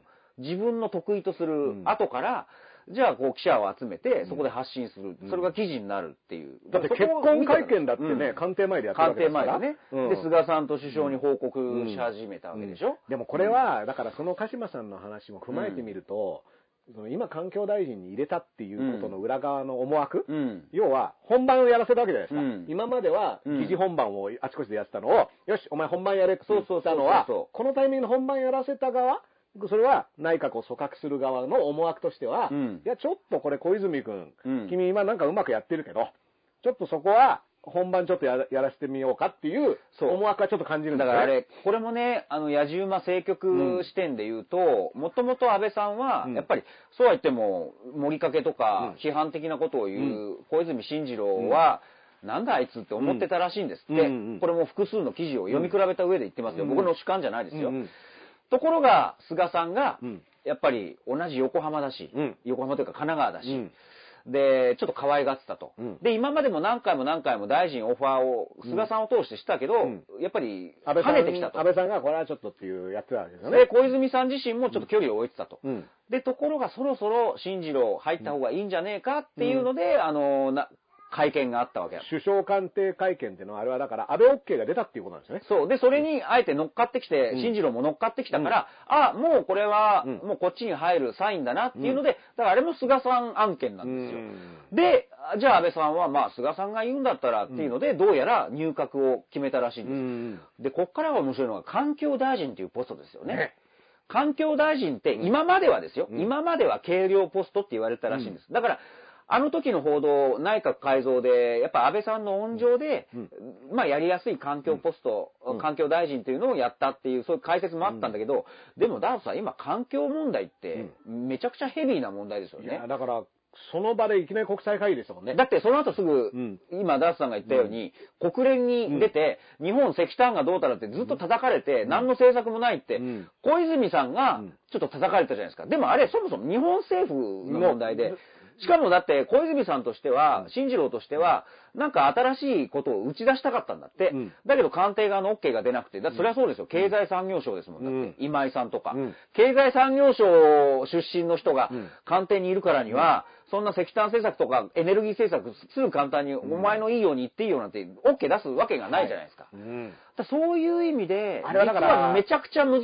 しい、うん。誰が行っても火だるまになりそうなポストに、うん。ほいっとこう、当てたんじゃないかっていう。やだからこれは、本当にだって、あの、小泉環境大臣誕生のうん。初の、うん。初の舞台に近い、うん。初舞台初がいきなり国連で、うん。しかも、なんだったらそこで喋る内容ってのはでグレタさんもいるし今までのねそう。うん今までの日本政府の政策を発表する場にだけでうん、新人として放り込まれたわけだから、これは、まあ、逆に言うと誰を入れたとしても、一定程度炎上せざるを得ない。だって説明できないわけだから。あの、あの当時の記事を追っていくと、進次郎さんは進次郎さんで、うん。いや、これま、まじゃまずいから何か新しいメッセージを出そうって、うん。やっぱ暗闘はうん。官邸としてわけ。うんだけど当然潰される。うんでもまあ、そこの戦いはありますようね。ん。だからこれは、まあでも、うん。進次郎さんのね、肩を持つっていうんじゃないじゃなく、うんで、潰されて、うん。結局潰されたままで、今ここまで来ちゃったっていう、それは進次郎の責任ですよ。で、うん。結果ね、その自分が何をね、うん。できるのかっていうことを、あの、滝川クリステルさんがね、こう潜伏している間に考えて考えて、これは、このタイミングで何かしなきゃいけないっつって、満を持して出したのが、ゴミ袋だったゴミ。これが、だから実力ってやつですよ。見てください、うん。令和おじさんみたいな感じでゴミ袋こう出して。確かにね、だからあの、うん。似てますよ。令和おじさん、三密、ゴミ袋みたいなね。見てくれみんな。って、うん。明日の一面だっつったら、うん。次の日どこも報じてなかったっていうね。うん。なんかでもパネル出すのが流行ってるみたいで、うん。あの、北村大臣、あの、うん。公文書で今、うん。あれもまあひどい人なんですけど、あの人もなんかパネル出してね、あの、なんかパネル芸みたいなのが今、ね芸人さんのお株を奪うね。だからフリップ芸ですフリップ芸がね、あの、だから安倍さんんもあれプロンプター、あれフリップ芸だと思えばね。あー。うんめくってみたみたいそう、なね。めくってみたって。あれうん、プロンプター芸、フリップ芸なんですよ。フリップ芸やってたね。でフリップ芸もみんなやめた方がいいよっていう、みんなやってるからってみんなアドバイスしてるんだけど、うん安倍さんはあの、プロンプター芸にこだわってるっていうね。うんこれが俺のやり方だってねそう。で、朝日だけ、なんか文句言うときは、あそこだけ自分の言葉自分の言葉が出てね、ちょっとフリップ芸やめて、ポンって投あげて。そこだけめあそこだけアドリブをが上手っていう、あそこだけメルケルみたいな感じあそこだけ。、もうね、あそこだけメルケルがね。今年のか、今年の隠れキーワード、あそこだけメルケル。あそこだけメルケルってね。もう安倍さんがメルケルに見えた瞬間そうです、そうです。御社は3300円2枚でってね、何のことかみんな分かんなかったっていう、一部の人しか分かんなかった。だ。って、やっぱその安倍さんがね、あの、うん。朝日新聞の時には、うん。やっぱりあれだけこう強いややっぱ感情がね、揺らされるんですよ。うん。これがだって今度ね、うん。森裕子議員とのね、うん。やりとりでは、うん。おあの、書いてない、書いてない、だだってねこれの書いてないからっていう、うん。あの、あれはね、驚きましたけど、うん。でも、驚きましたが感染驚く者数が何人かっていうんでしょ？うん驚きましたが驚く中で、うんあの、安倍さんは別に国会では、基本ああいう感じですよ。うんなんだったらね。うんでも、やっぱり今みんな見てるから、うんしかもみんな家にいるから、そうそうそう国会中継とかも、じゃあどれぞれ、あの、何やってるのか見てみようと思ったらあれが出てきたからやっぱ驚いちゃったと思うんですけど、だからやっぱりあ、ああいう、アベノマスクの裏側になんかいろいろ仕込んでおくべきですよね。だからこうやってこうやってちょっと隙間があるんだから見えるでしょこうやって見るっていうね。あれをプロンプター代わりにこうやってやればいいんじゃないですか。こうやって一回引っ張って、そう、こうやって、こうやってで、そこになんか、すぐ、あの、秘書官からのなんかメッセージがあメッセー横から。ような。それはですね、後ろからこうねレーザーでピッて出したのが、アベノマスクの裏側に映るみたいなね。そこにすごいハイテク使っちゃったみたいな。間違って二階さんの顔に映っちゃう可能性もあるんですけど、こうこうやって。額にこうやって出ちゃってるみたいなねそういう新しいプロンプターにすればいいんじゃないですか？そうそうあの、人を横に置いとくみたいなね。そうですそうですだって最高堂さんとかね、うんあの、横にこうドーンと置いといてね、顔にこうやって映せばね。小池さんのマスクがどんどんどんどん大きくなって、最終的にあの、全部顔が埋まるんじゃねえかってぐらい大きくもうなってる。月光仮面みたいになってますよね、こうやって。ね あれも一つのプロンプターかなと思うんですいや、けど、ね。だってあの、小池マスクは、うん要は、目だけがうん異様に目立つんですよ。はいはいはいはい。あれはだからで、目のメイクがうんすごいんですよ。うんその、グッと描いてて。これは、あの、広報戦略として、なるほどねもうそこに、そのイメージを集約させて、うんで、戦う、うん。あの、戦う都知事みたいなね、うん。あの、ビジュアルをやっぱ作り上げていて、だって小池さんのその株が上がってるなんてね、一部で、うん。いや、本当かよと思って、うん。あれも危なっかしいなと思って、だってこの間2週間ぐらい前の記者会見も、小池さん、うん。頑張れ頑張れみたいな、うん。あって、打ち手し山んでしたっけ？すごいして山んですよ。あれ、戦争用語ですから戦争用語。で ね。す。あの、もう、ね、東京都はいつの間にかね、戦争、戦戦争になっ場になってちゃった。これ、ここ戦場ですっていう。ね、いや、だからね、政治家があの、このコロナをせ、うん。戦争に例えるのって、ちょっともう、やめませんか、うん。そもそもコロナじゃなくて、うん。何でもせ、あの、何でも戦争。に例えるんです。うん。だ今日もね、僕びっくりしたの。こはい。れついでだから言うけど、うん。読売新聞を見てたら、うん。えー、沖縄のね、うん。その選挙があると。はい。で、そこで公明党が、うんうーん、公明、沖縄県議選があって、公明党が擁立候補を半減するという、まあ普通の政治記事なんです。うんうんうんそれはなぜかって言ったらコロナでうん組織戦が、あの、組織が動、動けないから。公明党の支持母体のね、SG が動かないと。だって沖縄にも緊急事態ね、全国出されてますから、そしたら公明党関係者の言葉でこんな言葉が載ってるんですよ。はいえー組織力を生かした地上戦が展開できないって。沖縄で地上戦って軽々しく言うなって思いません、んでそういう例えをしてるわけですよ、だから。だからこれね、うん。あの、戦争例えでもう一個気になったのは、うん。その安倍さんが、まあ、この緊急事態をね、結局5月7日から、かつての日常に戻るとは思えないっていう、もうかつての日常ってのは何なんだっていう話なんだけど、それで持久戦って言うんですよね。で、うん。持久戦も別にあの普通に使いますよ、うん。日常用語では。うん。でも、戦争用語としての持久戦だったら、基本絶対そうやって補給がセットじゃないと持久戦って戦えないわけで、弾がないと、ね。弾がないと、だって、食料がないとね。持ちこたえないといけないわけだから、うん。まあ、言ってみれば、うん。昔の戦いで言ったら籠城戦みたいなもんで、うん。それこそ家にみんな籠城しなきゃいけないわけだから、ただ籠城してんだったら兵糧うんを届けないと持たないわけで、うん。あんたね、うん。もし仮にも戦争例えするんであれば、うん。それは、その、補給とかそういった戦略の必要なことをセットで、本当に戦争で例えたいんなら、うん。そうでしょっていう。うん。だってなんなら、だから補給をしっかりやってますっていうところまで含めて、戦争例えとしてギリギリ。戦争例えするともう敵が一つっていうことになってまとまりやすい勝手にね、それこそなんとか警察じゃないけど、うん。そういうのを作りやすいから、まああえてそういうのを言ってるんだろうし、うん。それと立ち向かっているっていうのを見せたいからい言うんだろうけど、戦争例えはね、うん。で実際今の話、じゃあ持久戦をするんだったら、うん。食料もうん。ね、保証してくれよっていう、そういう話ですよ。この間見たのが、その、やっぱり今、仕事でね、うん。正社員に比べて派遣切りとか、もう行われてこの状況下でね。うん。で、うわっと思ったのが、派遣社員で、その妊婦さんなんですよ。うん。妊婦さんなんだけど、やっぱり派遣社員だから、正社員はテレワークなんだけど、妊婦さんなのに、うんやっぱり派遣社員だからテレワークできないっうんていう、そういう記事を読んだわけですよ。うん。で、この記事の読みどころというかポイントは、うん。その時点で、もうその会社を叩くこともできるわけですよ。い。や、そうです。よ。まあそれ差別じゃないか。うん。まあ実際事実なんだけど、そんなに待遇、妊婦さんを何通わしてる、うん。派遣だからっていう理由で。でもそのい先を読むと、結局中小企業とかもっと脆弱な、あの、体力がない企業はう、んすべての社員にテレワークの機器が揃わないっていうんですようん。だからやっぱり正社員を最初に優遇しちゃうっていうんで。うんだこの先にあるのはやっぱり保証とかお金がいや、そうですよね。ないからでしょ。うんだってその会社って好き好んで妊婦さんをこう、出勤させようとか思わないはずなんで。見ればわかるからね、それは。うんだって大変な状況うなのんだからそれ、どうしてもその会社の批判で止まっちゃうんだけど、もっとその先を考えると、じゃあここの軍資金とか、そのね、食料がこの会社に届いてないから、こういうあの妊婦さんが通う事態になるんだろうなっていう。だからね、これ、鹿島さんね、あの、昨日ニュースで出て、うん。まあちょっと前から知ってたんですけども、あの、渋谷の丸山町にあるすごく有名なクラブのね、うん。あの、まあクラブエイジアグループっていうのが渋谷にいくつか店舗やってる中で、まあブエノスとグラッドと、えっと、ネオっていう一つのね、ビルに、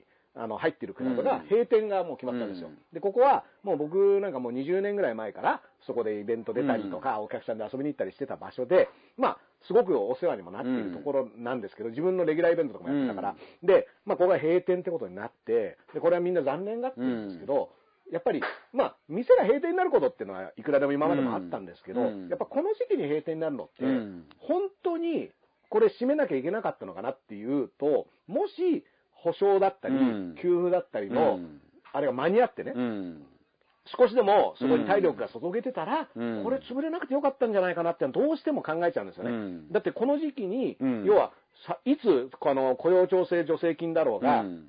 あのー給付金だろうが融資だろうが、うん。結局何ヶ月先とか言われて、うん。でその間のランニングフィーが持たないとか、うん。まあ、あといくつか店をやってる以上、全部はもう持たないから、うん結局ここだけ残すために他を潰すっていう判断をせざるを得ないっていうのは、やっぱ保証が全く具体的に進んでないからだと思うし、同時によくこのパチンコ問題がね、うん。あの話題に上って、店名公表するしないっていう話になって、まあ、大阪とかがいち早くね、うん。そのもう、あの、自粛要請、休業要請に従わない店は店名を公表しますって言って結局そこに並んじゃったみたいな話になってるんだけど、あれもパチンコって、うん。風風俗、あの、風営法の傘の中にあって、保証がうんやっぱりはっきりしないと。うん。で、じゃあ閉めたら、うん。その後店を再開できるかどうかわかんないってていう。パチンコ屋さんなんてフロア広いもんね。そうそうそうそううんだから、で、まあ、やっぱり、ある程度ランニングコストもかかるし、だからそういったことに対しての不安を、やっぱ解消できてないから、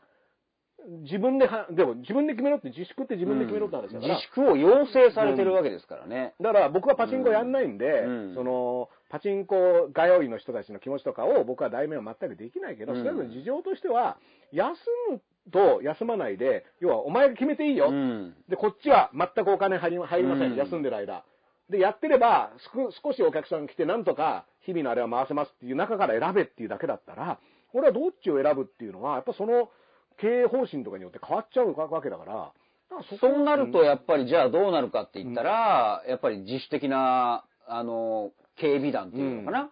っぱり密告が相次ぎますよね。これがね。ああ、あそこがあそこがって、うん。そうなりますよ、だって。結局、張り紙がね、うん。あの、高円寺のバーで、うん。あの、今、緊急事態宣言だから、うん。あの安全のために、わざわざ張りに行ってる張りに行って、うん。で、次やったら警察を呼びますって書いてあって、うん。何の罪なんだみたいな話なんだけど、いやー、だからね、あれだって張りに行ってるってことは、あんた外出てるし、なんだったら、そこの紙に消毒とかしてるのかもわかんないし、だから、めちゃめちゃあんたがやってる行為自体が危険だよっていうツッコミもあるし、本当に、もしその店に自分が行って、それで人がいっぱいいたとかっていうんだったら行かなきゃいいし、全くわかんないんですよね。あの、自粛警察のね、動きっていうのが。だから僕らは本当に教科書の話としてね、うん 70, 前70年前の戦争の時に、うんまあこういう非国民だとか、なんかそういう密告だ、うん。なんだったらその検閲だうん。みたいなのがあったわけじゃないですか。うん。まあ自主検閲ですよね。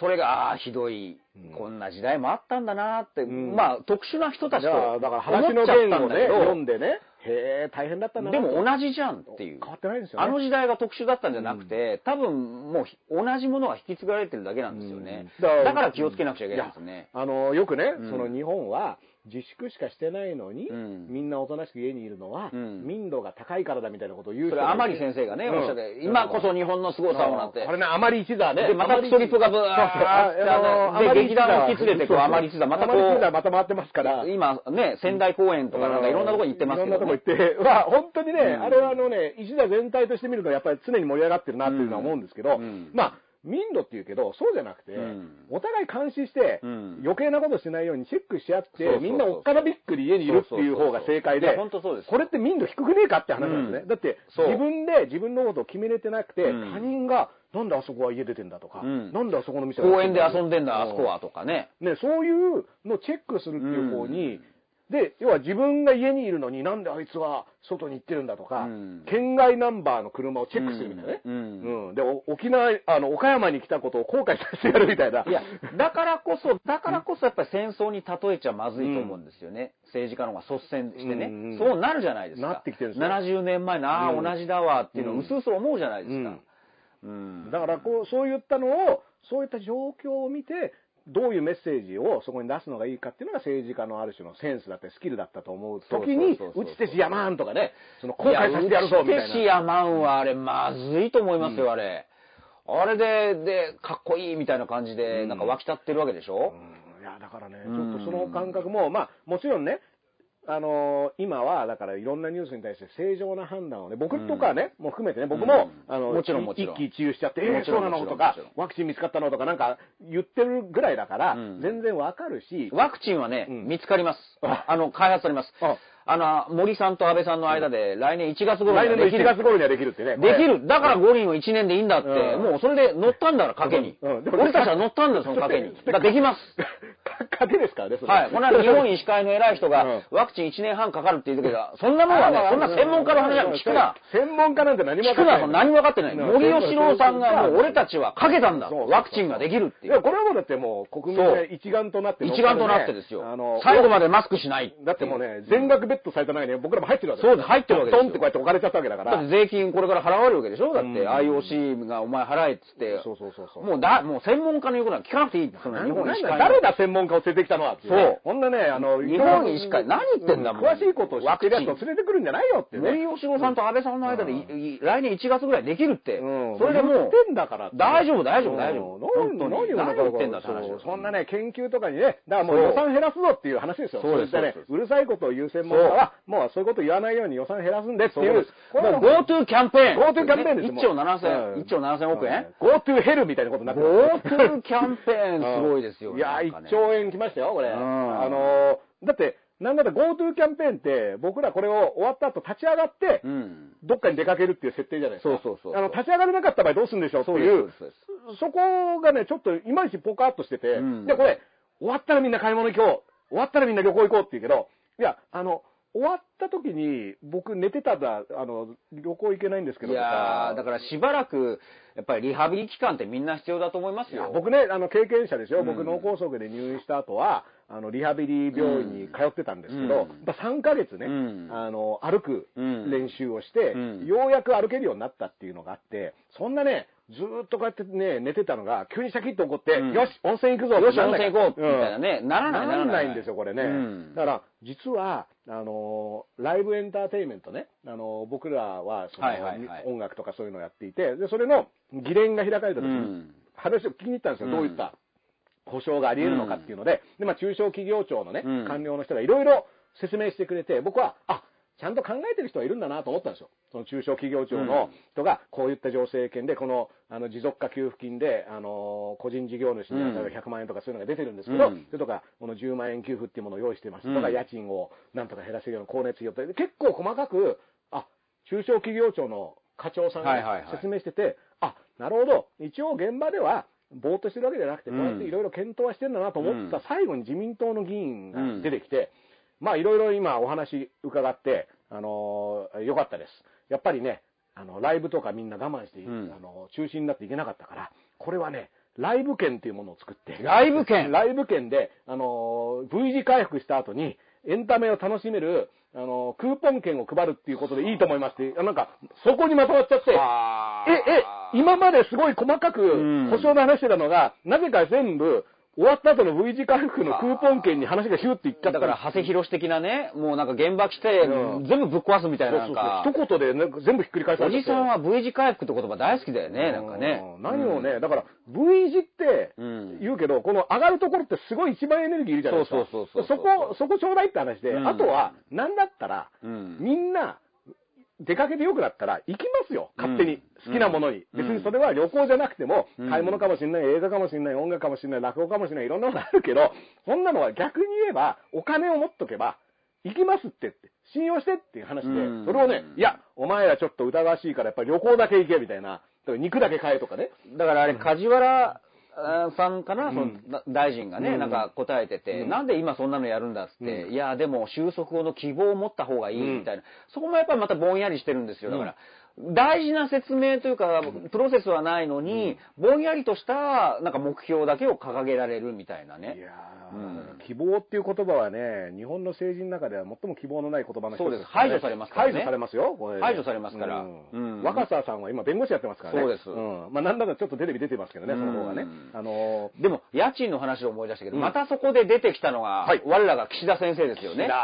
岸田先生がまた、あのもう要注目の人物ですよ、今。今、だから与党案と野党案がまた同じ家賃はうん保証しようよっていう流れは同じなんだけど、ちょっと違うんですよね。うんで、岸田さんが言い始めたのが、まず融資をして、で、その後助成するって、うん融資と助成の、まあ、プラン。組み合わせセットね。なんかアメリカでやってるからみたいな。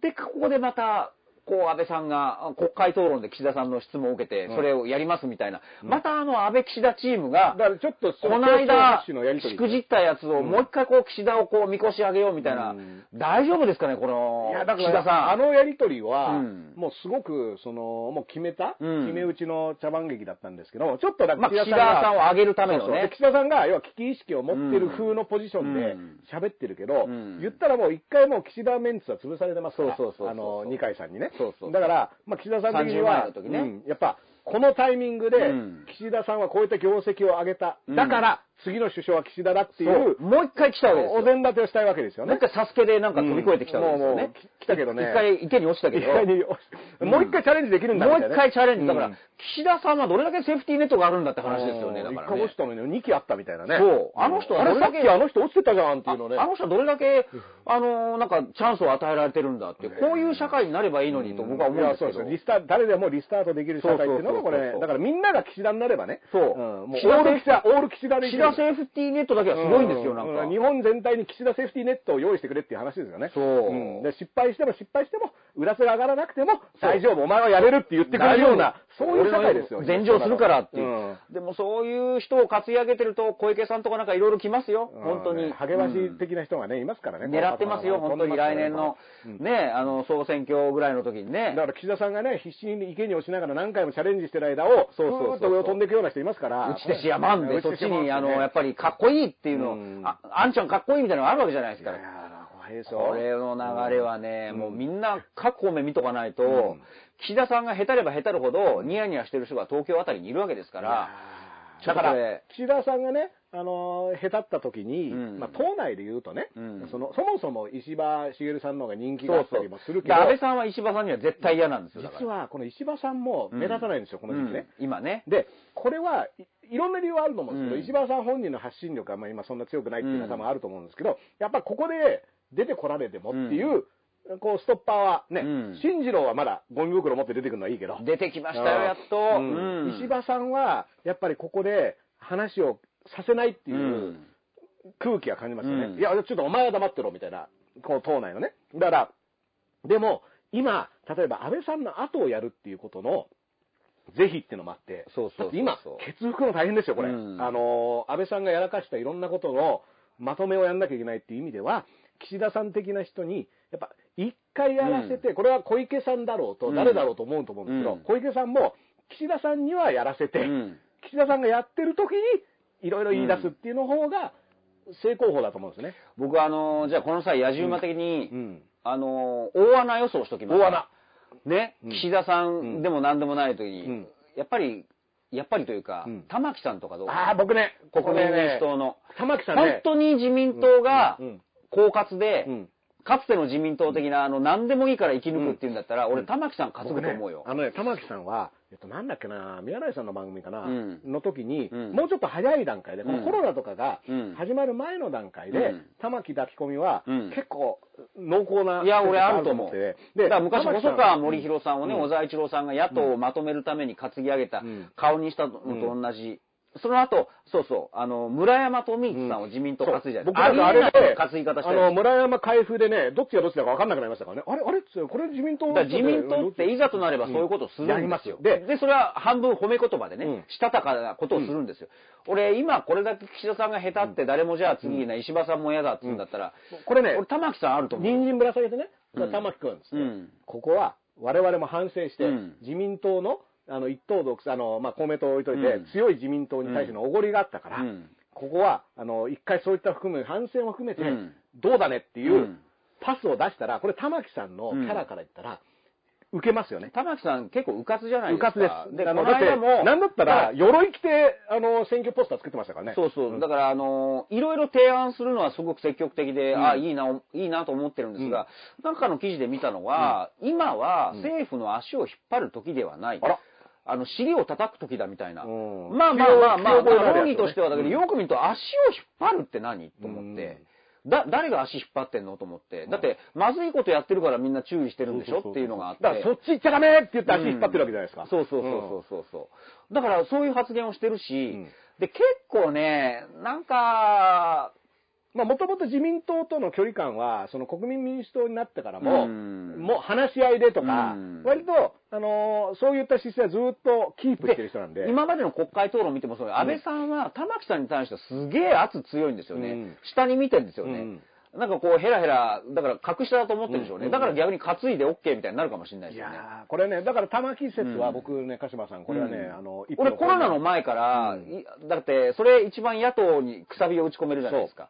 すごく親父アナル的なこと言ってますけど、うん俺、最近のこの動向あると、うん。絶対誰か考えてると思う。もともとね、静岡のうん。国民民主党の候補だった人が、そもそもその自民党と仲いい人がいて、うん。で立憲民主党があの徳川19代目みたいなの出して、結局負けちゃうんですけど、うん。だから、あのそういった意味での自民党とよろしくやれる、うん。あの情勢情勢っていうのは、うん。国民民主党はかなり持っていて、うん。別にこれ、いい悪いで言ったらそ、別に話せた方がいいいや、ことはだからこれは別にうん、それ見とけよ、そんなんやったらダメだぞっていう牽制じゃないですよ。うん。そういう過去の、うん。あの、村山富一さんを担ぎ上げた、あの伝統が残っているんだったら、うん。そういうこともやるから見とこうねっていう。だから村山さんがねで、それでいい政策がやればいいわけですよ。そうそうそう。だって、うん。村山談話っていうのはあの時やっぱ出してたんでそうそうそうそうそうで、これ、それ自体は日本の方向性を一定程度はね、まあ、その結果社会党っていうのはなくなっちゃうんですけど、うん。そうそうそうそう。うん。でも、あの、そういったこともできたし、うん。だから、まあ、玉木さんっていうのは全然あるっていうのは、もし、カードとしては俺、ただ、うん。その玉木さんっていうカードを、うん。と、岸田さんの俺にやり、うん。やらせてくれっていうこれのレースなわけじゃないですか。そうですね。で、岸田さんももうやりたくてしょうがないわけだから、うん。もう、もう私十分待ちましたし、んもう十分言うこと聞いてきましたよねっていう、この岸田さんを差し置いて、あの、触れるかどうかっていうので、そういったレースが別で多分始まると思いますこういうのって、歴史をちょっと振り返ってみると、うん直近で言うとそれこそね、あのー排除しますって言って、うん希望の党、うん。小池さんね、うん。で、あれで排除される側、排除された側で立憲民主党っていうのができたわけじゃないですか。ね。だから言ってみれば、最初の時点ではうん。排除される側も小池さんについていこうっていうスケベスケベ心はあったわけですよ。もともとは、じゃあ、乗っかりますって言ってたわけですよ。言ってたのは枝野さんだって。うん。でもそうなっちゃったから、うん。じゃあ元の自分の原点に戻ってうん。立憲民主党っていうのをやったら、うん。そこにみんなうん。人気がコアな、うん。なんでなんていうか、集まった、分かりやすくなったわけじゃない分かれたことで。でもそれって結局自分の政策を言い続けるってことは大事だなって、どんな政局の場面でも、うん。うん。あそこで証明されたわけじゃないですか。みんな、結果的にですよ。いや、枝野さん最初だって小池さんとやろうと思ってましたよねって、うん。突っ込みどころいろいろあるんだけど、うん。結果、ああなった結果、うん自分の政策をコアにうん。旗印か掲げたことによって、世の中のまあ同情もあったと思うんだけど、立憲の人気があの時は上がったんですよあの時は上がりましたね。でもここに実はヒントがあって、うん。自分の政策を言い続けるっていうことは、やっぱり誰かの心に響くわけなんですよね。うん。うんだからそこなんで、それを今誰ができるかっていうことを案言うと。外だからね、だからうん僕、この番組の前半でも言ってたけど、うん。今って、今までの中でも珍しいぐらい、うん。政治家、個々の政治家の動向、発言、行動にうん、割と国民がね、目を光らせてますから、チャンスでもあるんですよね。だから立憲の今の例を出したのは何を言いたいかって言って、うん。岸田さんなんですよ。うん。岸田さんって今前場を待ってるだけで、うん。安倍さん安倍さんってなってるけど、そもそもは宏池会ですよ。ねだからものすごくわかりやすくリベラルなねうん、リベラル自民党ですよね。ハト派。うん。まあ本当にハト派と言われている。うん。その、まあ今の、まあね、うん。徳川のま松なのかもしれないけど、一応その流れを組んでいる人で、うん。安倍さんとは真逆にいる人たちなんですよ。うん。だからむしろ前場なんかを、もう本当に、あのー青臭いことって言われるかもしれないけど、そこはやっぱり安倍さんじゃなくて、元々の自分の思ってることを言わないとダメ。言った方が、僕は岸田さん人気って高まると思うんですけど、うん。まあもしかしたら何もないのかもしれないけど。、だからね、僕やっぱその岸田さんって何が弱いかっていうと、うん。なんだかわかんないっていうなんだかわかんない。なんだか、あの、よく名前は聞くけど、うんこの人って何を言ってた人で、ちょっとだって、こんにゃく的なね、うんなんだったら小泉進次郎のゴミ袋にも負けてますよ、今うんあ、あのゴミ袋の人でしょ発信しないのがいいって言ってるわけだから、うん。で、どうしてもそういうふうに思えちゃうじゃ。うんん。発信しなければ回ってくるっていう、ね。そうそう。だからずーっと黙って回ってて、その間だってね、あの、二階さんだ、麻生さんだっていううるさ型の人はガンガンなんで、ちゃんと発信というか、表に出て30万円って、やった俺の手柄だと思ったら、ひっくり返せたわけでしょ、うん。だからどんどんもう政策を発信していかないと、ダメだと思う。しかもその、自民党の中のハト派的なね。うん。だからある程度、その同情してくれる党内の人たちがいるわけだ。こうしか言ってると、もともとはね、うん。でっかい派閥なわけですから、うん。だからそういったところに対して、その30万円も、じゃあなんでそもそも30万円必要だったのかっていうのも、うん。まあ20万だったら30万にしてとかいろいろあるけど、これ必要だったからそれだったわけだし、うん。で、それを受け取りにくいっていうことだったら、そこを直すっていうことを、うん。今も別に言っていいと思うし、うん。これが、まあ、できないっていうのはそこまでの人なんだなとしか思えないんですけど、まあ、だだって岸田さんに何か期待することって僕今のところあんまなくて、でもね、うん。パイは絶対あるはずなんです。うん。だってずっと自民党、まあ政権交代もいろいろあったけど、うん。でもまあ日本の中ではこうメジャーな党だったじゃないですか。うん。でもその中には、まああの、ハト派もいればタカ派もいて、真ん中ぐらいの人もいて、まあ、うぞうむぞうがいた、うん。そのごちゃ混ぜ感が、まあまあまあ、ここでっていうセットで支持されたわわけでしょ。で、一方が下手を打つと、対局にいる党内でうん。政権交代が起きてたからまだ救まあわれたわけで今までのね、自民党はそうでしたよね。それは権力闘争なんだけど、うんでも今ってそれないじゃないですか。うん。でも今それを、それこそ石破さんとかうん。岸田さんが言わないでどうすんのって思うんですよね。ね。だって今ね、この見てる人たちにね、うん。写真パッて3つぐらい出して、うん。はい、岸田さん誰だって言ったらね、うん。案外みんなわかんない人ですよ。顔とか。そうそうそうそう。そういった存在感では絶対でダメだし。今こそね、うん。チャンスなんですよ、うん。声を上げる、えーいいい加減やってることおかしくないですかって、うん。党内で声を上げるチャンスなんだけど、ん。仕掛けないんですよ、ね。これって、結局、今まで通りの平常運転でやっぱり来てる自民、さっきの長谷さんもそうだけど、うん来てる自民党、もうそろそろギアチェンジして、うん。あ周りの風景変わってるってことに気づかないと、だからそうそういった意味では、今、あだってこれ言ったら怒られるでしょ、みたいなことを思ってるとしたら、もうその状況、もう今、あちこちに火が上がってるから。だからそれが党内でそういう見解だとしたら、うん。その党外から来る、うん。例えば東京都とか、うん。まあ北海道でもいいですよ、大阪でもいいですよ、そういう首長さんたちに、もうもうやられるよって話ですよね。いや、だって今、うん。実際誰が目立ってるかっていうと、うん。結局、その、発信してる人っていうのは、どんどんやっぱりうん、声が届けられているし。そうそう。まあ、それが森田健作さんかもしれないけどね。うんだからそれは言い間違えましたよ、うんそうそうそう今。うん森田健作さんではない。森田健作さんは割とね、うんまあだだって千葉はうん、いろいろ千葉はすごく大変で、それこそそのクラスター台風の時もそうだったん起きていて、で各ね、うんその、市長レベルだったりは、うんその、市川とかはね、その給付金をいち早く始めてみたりとか、やっているんだけど、全体としての千葉県の動きっていうの時に、森田健作さん、あんまりね、うん。あんなにだって人前で喋ることをなりわいとしてたはずの人なのに、全然ですよね。で去年の台風で一回味噌つけてね。うん。だからそれはやっぱりこれから僕らが自分たちの、その、何、何？千葉県なら千葉県、東京なら東京都、神奈川県、どこでもいいですよ。うん。やっぱり今までどうしても大統領が、大統領型選挙だったじゃないですか、うん。首長を選ぶのは。だから面白いんですよ。うん。東京、東京都の、あの、都知事選だってあれが盛り上がるのは、うんあれだけもう知名度が優位で一人しか選べられないから面白いわけですよ。うんだから知名度がある人がこう、いろんなタレントが出てくるわけですよ。うんで、その流れで言うと、平穏な時はそれでいいんですよ。うんだけどやっぱり、じゃあ名前知ってるからタレントだから馴染みがあるからっていう選んじゃうと、もうこれからの時代はどんな災害があるかわからない。うんそこでどんなリーダーシップを取ってくれるかわからない。うんそれがもう今如実にもうフラットにますよね。47都道府県出ちゃってるわけじゃないですか。うん。うん。だから結構ね、その、やっぱこういった時にちゃんとしてくれてるかどうかっていうのも、は、まあでも、県民、都民ね、うん。道民のレベルだったら、やっぱりそれぞれ感じることはあると思うし、うん。あ、案外これはちゃんとしてるな。だってね、東京都、我々東京都民だと、うちでしやまんって言われてるわけですから、うん。そうそうそうそう。ん。でね、あの、大阪うん。住んでる人は、まあ大阪はね、維新の人気がすごく高いっていう前提で話しますけど、まあでも、その、公表するぞとか、うんあの、吉村知事はだってワクチンができるっていうあ情報なんかおっしゃってましたねうんあの秋ぐらいとか言ってましたよねこれすごいね、トランプっぽいこと言うな、みたいなね。うん、だからみんなワクチンができる時期はね、森喜朗さん、安倍チームと吉村さんでいろいろ違うんですけどね。まあだから、もっと、もっと早いぞ、みたいなね、うんもっと早いもっと早くできるぞっていう。だったらもうできているって言い出すかもしれない、うん誰かがね、うんもうね、二階さんあたりね。う ん俺が、俺もう打ってるからいや。大丈夫、大丈夫。俺打ってるもん。打ってるからっていうね。急にね、そういう話いきなりポロッと言っちゃってね、ええみたいな。で、まあ一方で昭恵さん的な人はね、もう愛と感謝で祈れば、わあの、ウイルスは消えるってうん、そういう人に乗っかっちゃってるわけだからね。だ。からこれね、あのうん平時だったら、うん。ドクター・ドルフィンの88次元は、うん。まあ、だいぶ長引く話題だったと思うんですけども、これ、ゴミ袋と一緒で、そ割としぼみが早かったドク。タードルフィンの話題が消えてどうすんだって話になるんですけどね。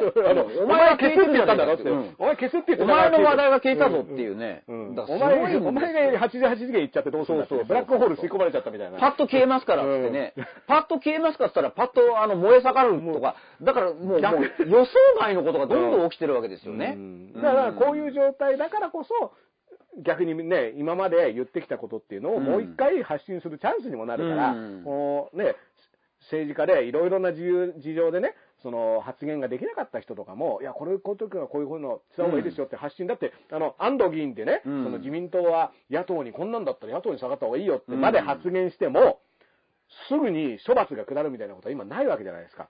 だからそれってチャンスだと思うのでだ、から本当政治家の何、給料歳費2割減とうんかあんなもん、本当ね、どうでもいいですよ、やめてほしい。うんもう2割働いてお金はそのままでいいからって。で2割多く発言して発信して、で、ちゃんとそれを、あの、国民にね、こういうこと考えてます。これが今日本にとって必要なんですってことを2割多く言ってほしいですよね。ううん。なんかこう自分のお金が削られるとそれだけで満足するっていう世論もうん俺は危険だと思うし、うんだってそうじゃん。もう最初冒頭に言いましたけど、それってただの支援、私の恨みうん、個人的な妬みだけの裏返しかもしれないじゃん。そうそうそ。う。でもそれが通っちゃうとまずいですよ。うん。それは自警団と同じ。うん。うん。結構ね、そのお金もらうもらわないっていうのも数字の話なんで、で、その10万円っていうものが意味するものっていうのも人の生活のレベルだったりによって違うわけだから、うん。もう10万円もらうもらわないで偉い偉くないっていう話で全くないわけだから、だからそういった数字で、うん。あの踊るんじゃなくて、うん。実際のその損得感情のないところで何をしてるかいうのをね。本当みんなやっぱやばい働けばいいし、発信していけばいいし、いいよ、お金はそのままもらってて。あの、働くっていう意味ではね、うん。やっぱ最近ネットでよく、あの、時事通信が、うん。あの、首相同棲をね、うん。毎日この人はどれだけ働いてるかってうん。いう、あの、首相の働きっぷりっていうのをね、うん。あの、実は、みんな知らなかったと思うんですけど、うん。実は毎日公開してるんですよ。うん、そうですね。で、これあの、うん。鹿島さんはもう全部チェックして、どの、どの映画を見に行ったかも、うん鹿島さんは全部押さえてるわけだけど最近安倍さんネットフリックスにハマってるらしいですけどね。うん。だから、そういった意味では、あのね、安倍さんは、もう日夜頑張っているのに、今文句を言うなっていう人は、うん。じゃあ実際安倍さんがどれぐらい頑張ってるのかっていう、何時に家出て、うん。何時に家帰ってるのかとかっていうのうん。結構わかりますから、うん。でそれで、あの自分と引き比べてみてね、うん。頑張ってるなと思う人もいるかもしれないし、あれ？案外結構会議36分でいまた帰ったぞみたいな日もありますから。いや、だから今日もね、どっかの記事に書いてあったけど、やっぱこういうご時世ですから、うん。安倍さんってやっぱり政治家ってそうなんだけど、うん。いろんな人に会うことで、うん。いろんな人の意見を聞くことで、うん。ちょっとこう、自分の力、肉にするところがあるんだけど、うん。会食が一切禁止で、うん。やっぱりせいぜい電話では、また来た。電話では、まだいいんだよ、いいんだよ、来て、いいんだよ、いいんだよ、来ていいんだよ。うん。あいやいやおいでおいでみんなあの投げ銭してくれるからいいんだよ、おいでおいでおいで。おいでおいでおいでおいでそうそう、ま番組の最後だから、ね。これ首相同棲だからね。首相同棲ねああ、来た来た来た来た来た。ああ、来た来た来た。ねはいだから安倍さんが今やっぱり家で孤独うんで、いろんな人の話をこう聞けないからうん、ちょっと孤独になってるっていうう。んでもそっからですよね、本領発揮はね。昭恵さんにしろね。そう。だ昭恵さんもいないってことですか？これ。昭恵さんはどっか行ってるんですかね。話どっかしてる天の岩戸を開けに行ってるんですかね、どっかね。どっかに、どっかで踊りに行っちゃってるっていそうねそうそうそう。可能性あり今ますね投げ銭タイムだからね、今うんまね。ありがとう。んありがとう。うちの、娘ですよ。本当ね。ありがとうございます。うちの娘と遊んでね。ね一つ下だかそうら。そうそうそう。あら、行っちゃった。なんか。行っちゃった。あの、投げ銭が入るのを確認していっちゃった。ありがとうございます、みたいなね。うん。まあでもね、あのー安倍さんの、だからそういった意味でも本領発揮だし、うん。やっぱ、なんだったら、世界中の主張は、うん。毎日ここぞ、これをチャンスとばかりに毎日会見してたりするじゃないですか。そうそうそうそうん。だから、それを、あのー小池百合子です。うん。小池百合子です。小池百合子ですっていう。うん。あれすぐやめたんだあれも文春にさ、9億円ぐらいうん。小池百合子のためになっうん。て記事が出たらうん、やっぱり偉いもんでうん、すぐやめたよね、あれね。だからそこですよ、だからそのしたたかさ。うん。日替わりで戦略は変えていいと思いますからね、そういった意味では。そう、だから戦略を変えるのは、うん僕は別にいいと思うんです。説明さえすればよ。うん。で、説明ってきちゃったから、一回、向こうの画面にも電話番号が出た？大丈夫？どっちだ配信はされてないはずですよ。配信はされてない。大丈夫？うん。大丈夫ですかね。うん今、謎の電話がね、あの、一瞬かかってきて、えっ、と、そのせいで、あの、一瞬ライブ配信が途切れたかもしれませんが、うんえっ、と、なんだろう、これ。今どれぐらいたくさん、あ、あらら、すごい、800 850人ですよ。すごい !3 回目で。850人。これもう大街道。もう本当ありがたね。もうここんなよもやま話を850人が聞いてる毎週できるもんだね、こうやっていろいろ話ね。はい今日も何の打ち合わせもしてないもんね。フラッと来てフラッと始まるってスタイルなんですけどうん、でも、あのー気づいたらね、だから90、100分ぐらいやってますから。あそうですかありがとうございますあのー今週もね、あのー5月1日、まあ、でも、まあ、来週実際の期間は出ると思うんですけど、うん緊急事態宣言自体は、なかなまあか収どうやら束はしないから延長で、これが最長1ヶ月って言われてますから、うまあ、しばらくはこういった事態が続くので、うん。まあ、やっぱりね、あのーこれ、ちなみにですね、番組タイトルなんですけど、あの、昼からなんですか、こう仮で、えー怒られる意外とハッシュタグ盛り上がっちゃってるから そうそうね。そう、今のところ、真っ昼あの間王子も良かったし、真っ昼間王子とかね、あの昼ズバも良かったし、昼ズバも良かったね。午後暇も良かったんですがいろいろいいね、ずっしりとかいろいろありまししばらく、カッコ仮でうん昼からなんです。昼からなんですね、しばらくは、あの、言って怒られたらね、あの、怒られたことをテーブルに乗せて、あの、考えたいと思います。そうです。笑っていいともにします。うん。そういう時は。はい。あのね、昨日あの、魔石芸能者所属のエル歌舞伎からね、はいはいはい。大丈夫ですか、その名前って言われたんですけど、昼からなんです。そうそう、昼からなんです、ね。あーそっか怒られるね。魔石芸能だって南原さんがね。そうそうそうそう、もうねあの、目玉ですから。はい。まあ一応これ殻入ってるから違うぞっていう話はあるんですけど、はいはいはい まあだからね、えっと、今週が5月1日だから、はい。次は8ですか、来週の。じゃあ来週もやりますか？来週の金曜日もね、来週もやっていいからいいともやっていいですか？笑っていいともじゃねえか。羽賀健二が、羽賀健二が踊ってるっていう。いいとも青年隊。うん。うん、そういう感じでね、あいいともいいともっていうことね。あのでもまあうん、こういう一定の時刻にうん。毎週配信するっていうのはうん、見ていただく方も習慣づくからいいと思うんですよ。そうそうそうそうみんな金曜日の例えばこれリアルタイムで見れなくても、もしかしたら土日に楽しんでいただける方もいるかもしれないんで。うん。これね、、あの、ダースレーダー必死に集めてる投げ銭で運営をもと、あの、やってるんですけども、まあもちろんこれアーカイブにも残りますから、なぜね、残すかっていうとね、もうケチなこと言ったらこれライブで見てる人だけで、もう締め切っちゃってもいいんですけど、まあ今話してること自体はみんな割と、これをもとに考えてほしいですから。あの時、うんどういう会話が行われていたのかっっていうね、数年後、もしかしたら振り返るらも、あの、状況が変わったら、あの時こういうところで言ってたけど、うんこうなっちゃいましたねっていうためにもね、記録は残すっていうのは大事ですから。そう、あの、ん二人専門家会議ですからね。そうそうそう。野獣馬専門家会議。野獣馬専門家会議なんで、これがちゃんと情報公開してることによって、うんあの時ラスエーダーああ言ってたけど、こうなったねっていうのが、実は大事だったりするってことだからそれはどんどんこっちは情報公開してるわけだから、うん訂正して、うんまたそれについて話していけばいいわいや、けですよ。もう本当ね、あの、全然小池百合子実はやる気なかったみたいなことが後で出てくる可能性もありますからね。そう、小池さんあの時張り切ってたけど、うんっていうのがまた出てくるはずそうそうそう絶対言ってたけど、しぼんじゃったわ、みたいな、ね。そうそうそうそうそうんなんかそういったことも、これ残しておくと、うんこれは5月、2020年の5月1日に僕らはこういうことを言ってましたって話なんで。時代のうん空気、僕らの気分ですかそうらね。そうそうそう。んこれはね、今だからリアルタイムで更新していくのも意味があると思いますから、ぜひね、来週のね、昼からなんですか、こかりも、あのー、だはいって、プチカシまでね。よろしくお願いしよろしくお願いしまます。ということで、ご視聴ありがとうございます。854人。おーすごい素晴らしいですね。本当に。じゃあね、えっ、と、アーカイブも残しますので、はいもし見れなかった人はお勧めしてください。さようなら。